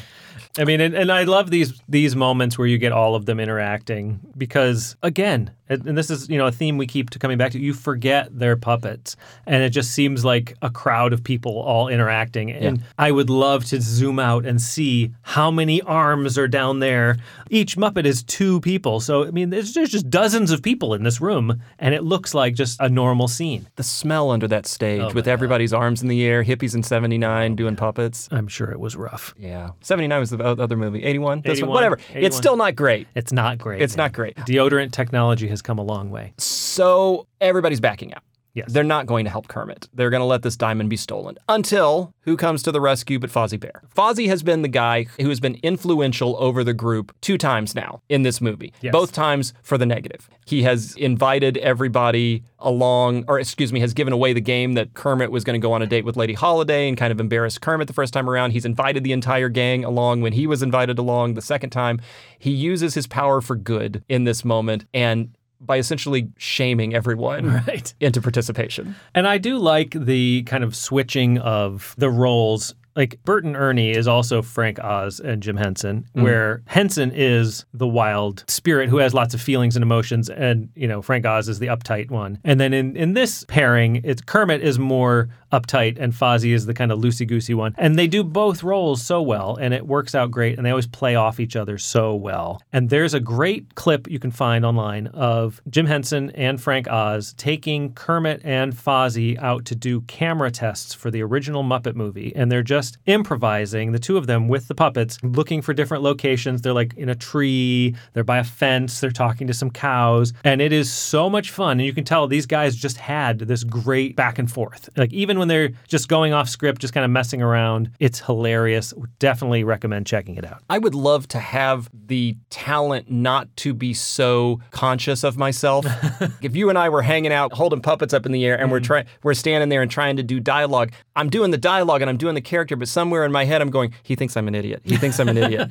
I do. Yeah, I but I know that for a fact now, but back then I would have thought that as No, well. No, I mean, and I, I think that's a cool thing to watch on these old clips of them, like even on the Tonight Show and stuff. Jim Henson's not hiding; he's sitting there right next to Kermit, doing the voice, and you only look at Kermit, even though his mouth is moving. He's not doing ventriloquism, but you can't help but stare at the puppet because their puppeteering is so good. they are shamed back into action. Yes. Is what happens here. And so great. Everybody is all in. And how else are you going to end this scene but, you know, finish off the Murphy bed gag where the So good. entire gang now from the hotel sitting on the bed, the bed folds them all up into the wall. And, then the light bulb falls. and then the light bulb falls and, out. You know, and then Kermit says, "I guess we'll get some sleep." Half of them, their legs are crushed into the thing.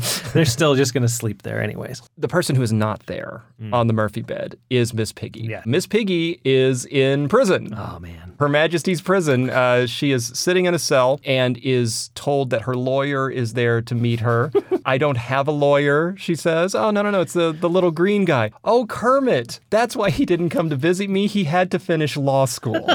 It's so good. His disguise is so dumb. this whole gag. I love it so much. So he comes in in this like zoot suit with weird a mullet and a mustache, and he looks hilarious. Kermit in a disguise, always funny. And he- he's given himself the maybe poorly chosen name of Rosenfeld. Rosenthal. Rosenthal, that's what it is. And then there's one guard in there who I think is completely dubbed later. I don't know. It's a very strange performance. I'm thinking they dubbed this woman's voice later. And uh, and him and Piggy end up kissing through the chicken wire, which then transfers his mustache to her and gives him a bunch of black marks all over his face. and gives her the chance after he's told her that hey we're going to go and try and we're going to get you out by catching the real thief Yeah. gives her the chance to say i love you rosenthal Okay, all right. We've told Piggy what we're going to do. The gang is all in. The only thing that's left is for us to really have our major scene of preparation before we head out to either go steal the diamond or be captured stealing the diamond. This is the sort of the gentleman thief moment Yes. to a bit for Nikki because it's Nikki and the models in his office with all the gadgets. Yes, and they're playing this excellent point counterpoint between the thieves getting ready and the Muppets getting ready. And the thieves are in this control room that, as I mentioned earlier, looks very Star Warsy, has all these dials and buttons, and looks like it was taken from one of the control rooms of the Death Star. And they have all the gadgets. Do you have the lasers? Check. Do you have the you know grappling hook? Do you have the harpoon gun? And then meanwhile, the Muppets are going through their list, and they have literally none of the things that they need to have. And the things that are on their list, they're useful to them, Yes. but not really in any other situation. have no Whoopee cushion, nah. Rubber raft, nah, it's got a hole in it. Fake vomit, eh. But, you know, they have what they have. They are unprepared, Prepared except for their wonderful disguises that we will see shortly. They are ready to go and ready to go. The light bulb falls out to complete the sequence of that gag. And the only thing left is to get one more person on the road in order to make this whole thing work. And that's Miss Piggy. Miss Piggy, as we remember, is in prison. She's in jail and really should not have a way to get out of jail at this point. And yet she does. You can't underestimate the strength of Miss Piggy. Miss Piggy gets so. Is it just anger? Is that what it is? I think she gets so worked up, she just bends the bars of the prison and escapes. and every prisoner in there with her gets this go for it. And miss piggy grabs the iron bars and just and just wrenches these damn things apart wide enough for her to get out. And uh, and off she goes. She's gonna go help and Yeah, she's riding on the back of a laundry truck, and another excellent rig of a puppet looking like a real person hanging off the back of a truck. i want to talk about all these ways that she gets to the mallory gallery and we'll do that when we come back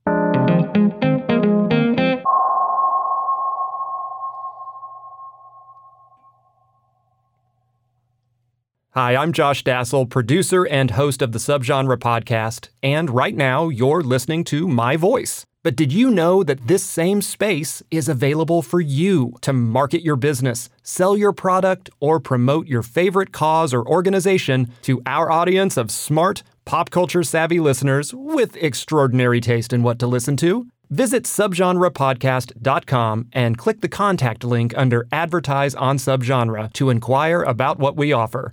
Ad space is available on this and future episodes of Subgenre and The Pickup Shot, as well as our entire back catalog of episodes. We'd love to do business with you. That's subgenrepodcast.com and click the contact link under Advertise on Subgenre. Keep listening, and maybe next time we'll hear your new ad right here.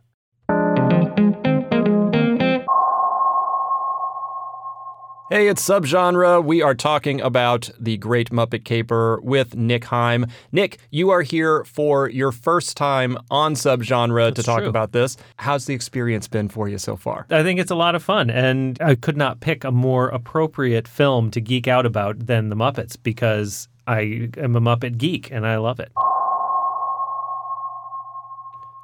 Okay, starting off the last bit of this movie, we have everybody our crooks, our Muppets, Miss Piggy, everybody en route to the Mallory Gallery for some sort of confrontation where we're going to resolve this thing. What has to happen first for everybody, but especially for Nikki and crew and for our big gang of Muppets from the Happiness Hotel, is they have to get into the thing to start with.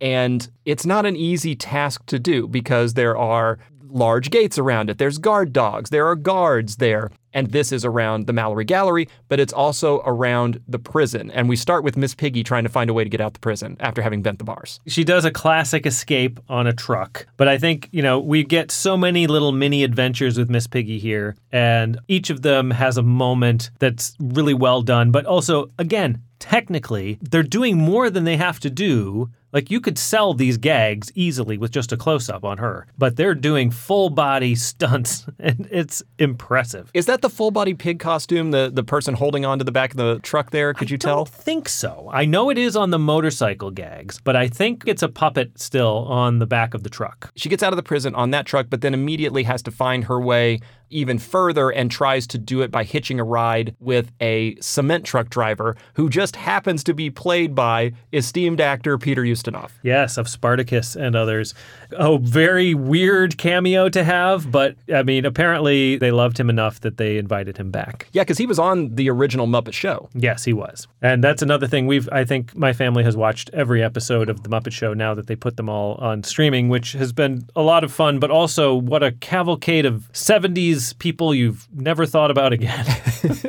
There's an awful lot of John Denver. oh man, there's a lot of his hair, the page boy perfected. She does get the cement truck driver to stop. Uh, Ustinov is like, Yeah, I'm stopping, but I'm not letting you in. No, I'm sorry. You can't ride with me. Not going to happen. To which Piggy does a piggy I mean, Miss Piggy gets what she wants, always. and grabs Ustinov and essentially hurls him out of this truck, landing him in a giant pile of garbage. She takes the truck and heads out, and we get this really fun moment in just a second where she's CBing with other truck drivers in the area to see if there's any cops around.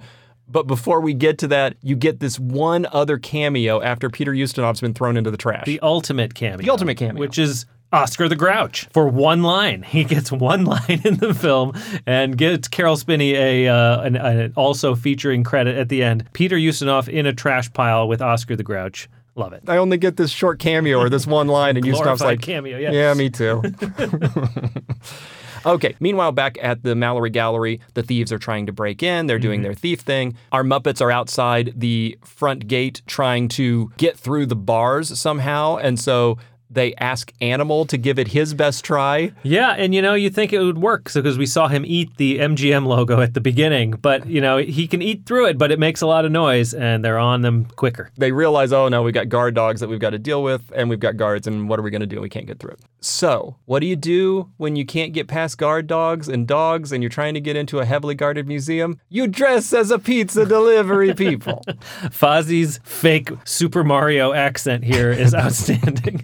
And I always appreciate a voice actor who does the voice of their character doing an impression. It's such an excellent bit of work, and I always appreciate it. And Frank Oz is obviously the best. the pizza ruse actually sort of works. It does. They all get past the guard. The guard who hates pepperoni. Right. He hates pepperoni, but they gave him a pepperoni pizza. And they haven't thought this through very much, but yet they have the full pizza outfits They have the full pizza. and a pizza box. The full pizza box that's marked as like the something brothers, so Yes. it's playing on that whole thing of they're the twins. The twins, yes, with their monstrosity of a father. Piggy's truck runs out of gas Mm-hmm. uh, in the meantime, so she's got to find another way around how to uh, get there. Which coincidentally, at exactly that moment, a delivery truck uh, drives by and hits a speed bump, And out rolls a stunt motorcycle. just her size. exactly pig size. I guess exactly pig-sized for the Dikembe Mutombo-sized Miss Piggy. it's true. But we switch to the human pig It's upsettingly large. uh, while this is going on, they had the pizza thing. They managed to get inside the gates. They throw the additional pizzas at the guard dogs or something as the guard dogs uh, see them coming. and then they go up the drain pipe. Yeah, they shinny up a drain pipe to get to the top of this thing. And this is where we come back to the discussion about elevating the puppetry art form. Do you know how they did that? I don't. It looks amazing though. the description that I have read, and I really I need a visual on this. The description I have read is that it was multiple puppeteers, mm-hmm. right? Because if you look, it's not like they're just pulling a line of slack puppets up a drain No, pipe by somebody in the their roof. arms and legs to They're, crawl. they're moving the their thing. arms and legs, and all of them in different times. It was a bunch of different puppeteers on small elevator platforms with no sides. And this thing is like, however they constructed it, it sort of inched its way up the building at the same time as these puppets. And so they were able to manipulate these puppets while up there. And I think That's the, crazy. the description I read was like, you know, somebody saying, like, this thing shouldn't have worked. Like, Right. it, it should have fallen apart and killed everyone that was on it. It was super dangerous. But somehow it worked. Man, and you know, you don't even think about like you think, okay, you could build like a little fake drain pipe that has a motor in it that pulls them up. But I mean, they're moving their heads, they're talking. I mean, there's like 30 things going on at once and you don't even think about it. How much effort had to go into it is astounding. Well, my filmmaker self would have looked at it and went, oh, we'll just take a drain pipe, lay it on its side, There you go. That would worked too. and then turn the camera sideways. Yeah. And then it just looks like people are going, to. no, no, no. no, no, no. We have to have them climb up the real building. Yeah, And, you because know. they have that's wide enough you can see that's on the actual building. And you can see the guard dogs below them and the guards. And, yeah. Which then leads to an excellent moment of Rolf talking to the dogs and telling them Yes, to speaking their language. It helps to know a second language. rough, rough, rough. The thieves, Nikki and the models, uh, manage to reach the diamond. They make their way into the museum. They get through whatever security things with their high tech gadgetry that they need in order to turn off the alarms and make it into the room with the diamond. While they are doing that, up above them on the roof, looking down through a skylight that they have unscrewed and pulled out and crashed down over themselves, unfortunately, um, but looking down are all of our Muppets who I think, as you mentioned before, look down on a fabulous baseball diamond that is sitting in a felt baseball glove. We're not going to let this joke go unnoticed. We're going to make sure everyone gets the joke. And we're going to cap it with Beauregard's What color are their hands now? to play out the third beat Absolutely. on that. So the team of professional thieves is doing their professional thief thing and trying to get over to the diamond. Our team of amateur sleuths are trying to figure out how to get down from the roof to stop them. Uh, it is suggested by one of the Muppets that they use paper towels, uh, which they don't. They make a, again, I'm going to search for the right word here, a human chain. They make a Muppet chain Muppet chain, yeah. a person to person chain to lower themselves down. And so you just get this sort of creeping chain of felt puppets that's getting longer and lower to the floor. It's excellent. This is an intercutting scene here. We're Yeah. cutting back to Miss Piggy. She's on the stunt motorcycle, Yeah. speeding through the streets, now evading police. Yes. She's racking up the felonies. Like no matter what happens at the end of this, she's in trouble. She is nearly there, but not there yet. The Muppets on their chain coming down from the roof get low enough to surprise the thieves who have just grabbed the baseball diamond off of the pedestal and scares the thief. She lets go of it. The Muppets grab hold of the baseball diamond and, of course, do what? Begin to play baseball. Of course. And then you get one of the Muppet Show regulars, which is their Howard Cosell impersonator, uh, Louis Kazagger, who is doing the play by play for what's happening in the scene. back and forth. And uh, here's how the game's going, ladies and gentlemen. Animal is doing his animal thing, chasing the models with the normal woman, woman. Which, problematic, animal. It is. Come on, animal. Be Um, better. He does his thing. The Muppets do their thing. We get slapstick gags all over the place right up until we don't. And that's where Kermit is going back to catch it. I got it. I got it. I got it. And Nikki's gloved hand reaches in and instead grabs back the fabulous baseball diamond. Yes. And he uses the other hand to take Kermit hostage. It's a bit of actual, you know, adventure here in the middle where it's the Muppets, so you're sure it'll turn out fine, but it's, you know, it puts a little peril in it. So in a Muppet movie, we have hostage taking, adultery, we have felonious assault and uh, fleeing. Definitely. We have in- inappropriate photographs of chickens. the list is growing. That should be where Kermit is offed, but it isn't because Miss Piggy comes in to save the day. Saves the day. And I think this is the scene, rewatching it many years later. You know, I, I, I saw this as a kid and then rewatched it as an adult many times. But in between years, this was the scene that I always remembered if I thought about this movie was Miss Piggy crashing through the window and, and landing and, and saving the day because it was it was kind of the you know the pinnacle of all the stuff that's happened so far and all the stories, the intercut stories coming together in a satisfying way. I'm with you in that that's the visual that I recall. Mm-hmm. And I think potentially that's because when this movie was released, McDonald's released four different commemorative glasses. Oh, really? One of them had like Fozzie and the bus and the band and everything, and one of them had Kermit and whatever's going on. But one of them was like a glass and it had Miss Piggy in purple on the motorcycle bashing through the window. And we had be. that thing forever. And that is the image. When I think of that scene, I don't think of that scene. I think of the glass portraying that scene. There were so many commemorative glasses back then. There really I mean, were. We had Ewoks and all kinds of stuff that why was it a commemorative glass? I don't know. I think I had the Ewoks one. Oh yeah, everyone had the Ewoks one. She bashes through the window on her stunt motorcycle. I think this time as a puppet, Yes. not as she a She does not look like a weird monstrous human. Yeah, and leaps from the motorcycle. I think tackles Nikki, knocking the diamond or whatever out of his hand, knocking him unconscious actually. And uh, I think Kermit gets the diamond, and then she makes her way. We talked about thinking she was going to karate chop people earlier. This is where she karate chops She finally gets to let loose and go nuts and be the karate expert that she always has been. and goes nuts on Darla and Carla and Marla. They're they go down hard. And Kermit helps her out by finishing the job by cracking Nikki on the skull with the fabulous baseball diamond. Oh, diamond. yeah, he's got some sort of brain injury at the end. The felonies just they keep keep racking up. So they've done it. The Muppets have succeeded. They have foiled the plot. They have gotten the thieves, Nikki and the rest captured because we see Nikki and the models they're being carted away by the police and put into police cars.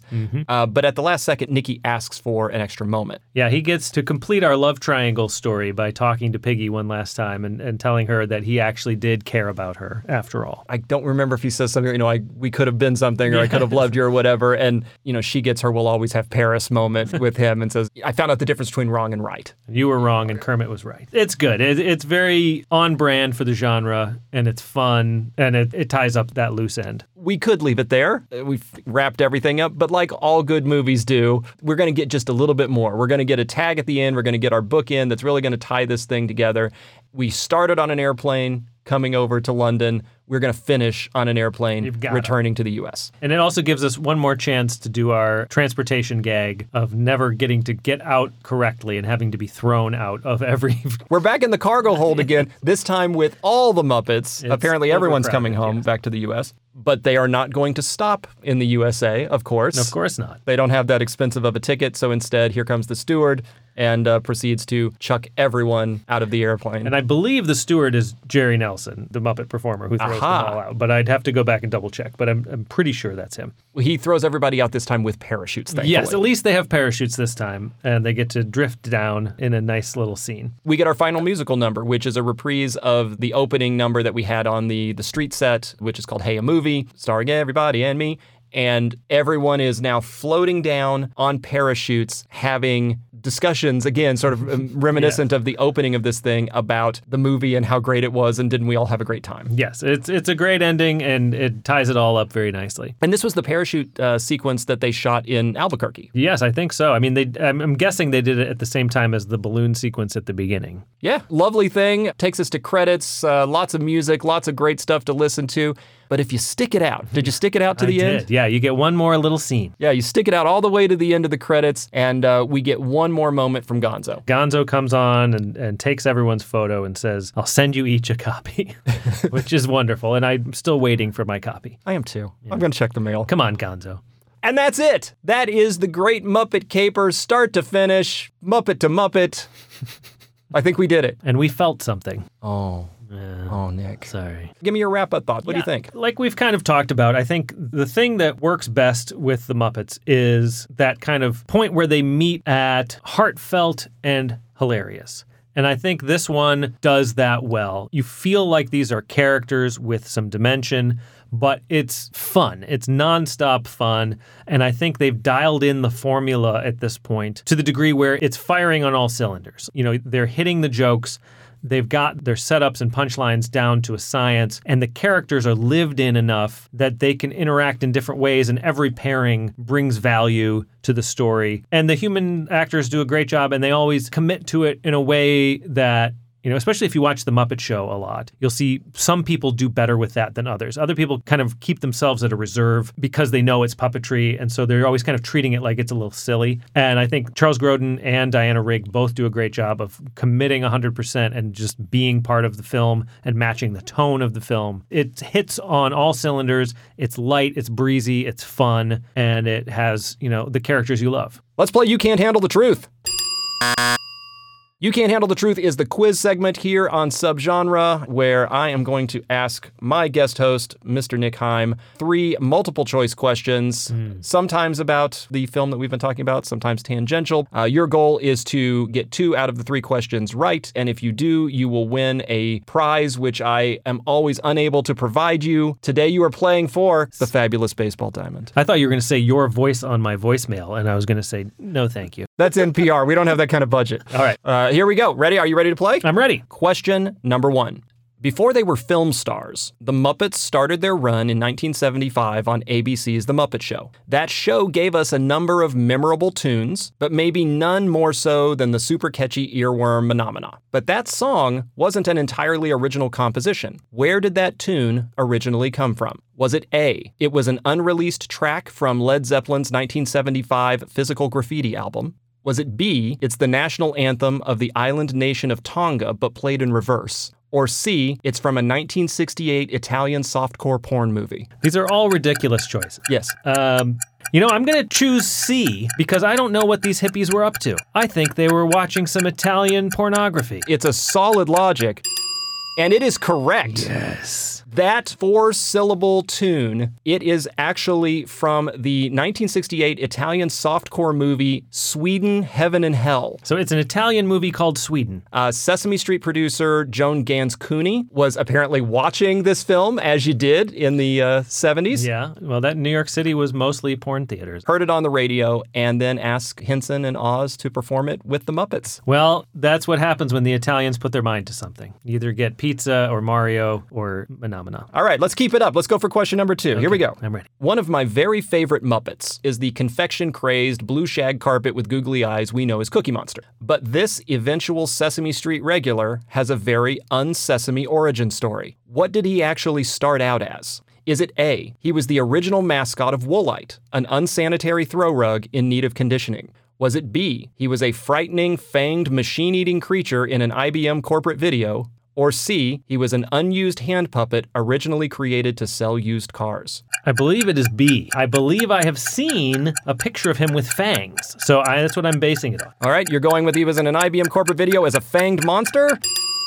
That is absolutely correct. Yes, what would go on to be Cookie Monster, or called Cookie Monster, in 1967 was in an IBM training film called Coffee Break Machine, where he devoured some sort of complex coffee machine, and then when he finishes, the machine says that the monster has activated its anti vandalism system, which contains explosives. Yeah, yeah, yeah. He's fantastic. And uh, one of my favorite bits of Sesame Street is the Christmas Eve on Sesame Street, which we watch every year. And he is trying to write a letter to Santa and keeps eating all the things he has to write with. So first he starts with a pencil, then he eats the typewriter, then a phone.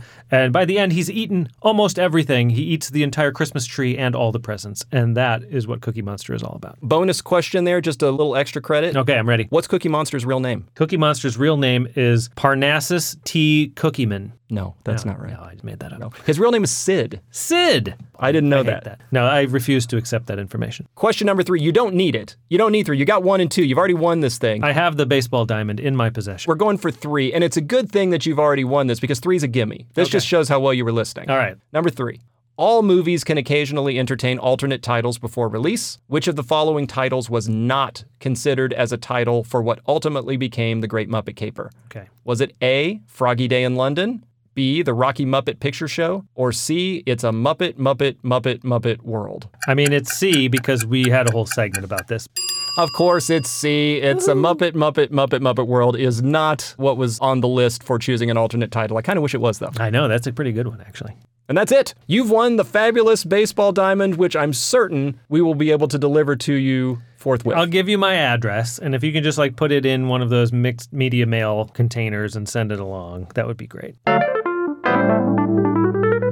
It's time for Rave Rental or Refund. This is our time to give our final verdict on The Great Muppet Caper. I think you can tell from the excitement we've had all the way through discussing this probably what our answer would be on Rave Rental or Refund. So I want us to answer that, but I also want us to clarify whether or not we feel like it beats the Muppet movie from 79, hmm. which was uncertain at the top of this episode. So Rave Rental or Refund, Nick Heim. Well, it's definitely a rave. I mean, with the caveat that you have to enjoy the Muppets. But I think that people who don't enjoy the Muppets are not people I want to talk to anyway. Agreed. So if you enjoy the Muppets, this is the best of the Muppets. I mean, this is as good as it gets. It's fun, it's light, it's breezy, it's beautiful, it's all of the things you want a Muppet movie to be, and it's actually legitimately funny. So it depends on the day for me between this and Muppet Movie. Like I said, Muppet Movie has Rainbow Connection, which is an all time song and also a heart crushing song to listen to. I could barely even talk about it. It's, Yeah. it's too emotionally fraught as part of my like being, you know, growing up and, and just being part of my life. So the songs in this movie are good, but none of them are that good. But Muppet Caper is so fun. I think Muppet Caper's the better movie. There you have it. The music's not quite as good, but the actual structure of the film is better. I'm obviously going uh, with a rave as well. In terms of whether it beats out the Muppet movie, it's hard. Muppet movie has a much different flavor than this one. It's definitely a more serious vibe in the original Muppet movie. It's more of an adult movie. Agreed. And that to me is both its strength and its weakness. The strength is that it feels like a real movie that Muppets are in. The weakness is that it's not as fun. It's not as funny either. I think this is a funnier movie. This is a much funnier movie. Yeah. I think it's more rewatchable than the first one. And so I think that's why I'm going to give it the edge over Muppet Movie. I think it's the better film. You can't go wrong with either of them, though. They're both great. Nick, I am so excited that you were able to come and be on this episode of Subgenre. I hope that you feel like you want to come back if there's a season three or Absolutely. Anything and if like there that. is not a season three, I put that on the audience. Listen so that there's a season three. Yeah, that's a good idea. They should do that. And send Josh any loose diamonds you have. I could use those. We have to pay for this crap somehow. Tell the people what they uh, should know about you, anything you want to plug. If you are not already part of the fan club, um, then you can always check us out. I have a uh, production company and agency called Junction Road Pictures. You can check us out at junctionroadpictures.com. I just am excited to come here and talk about the Muppets and uh, talk about movies with a friend, and it's awesome.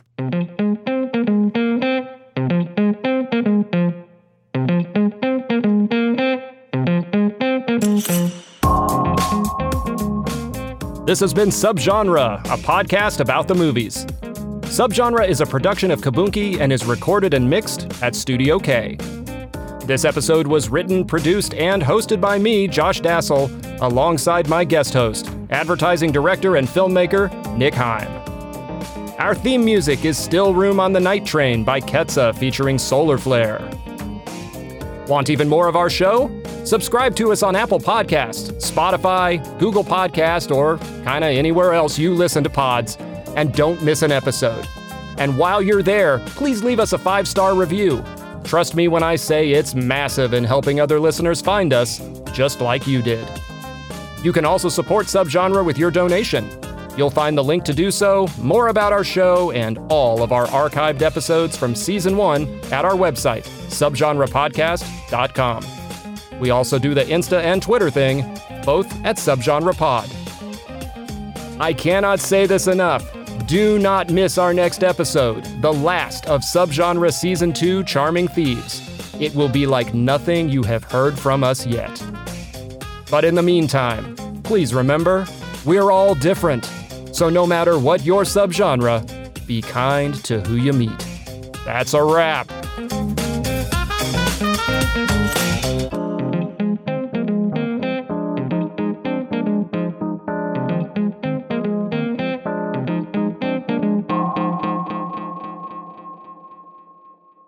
Kaboonki.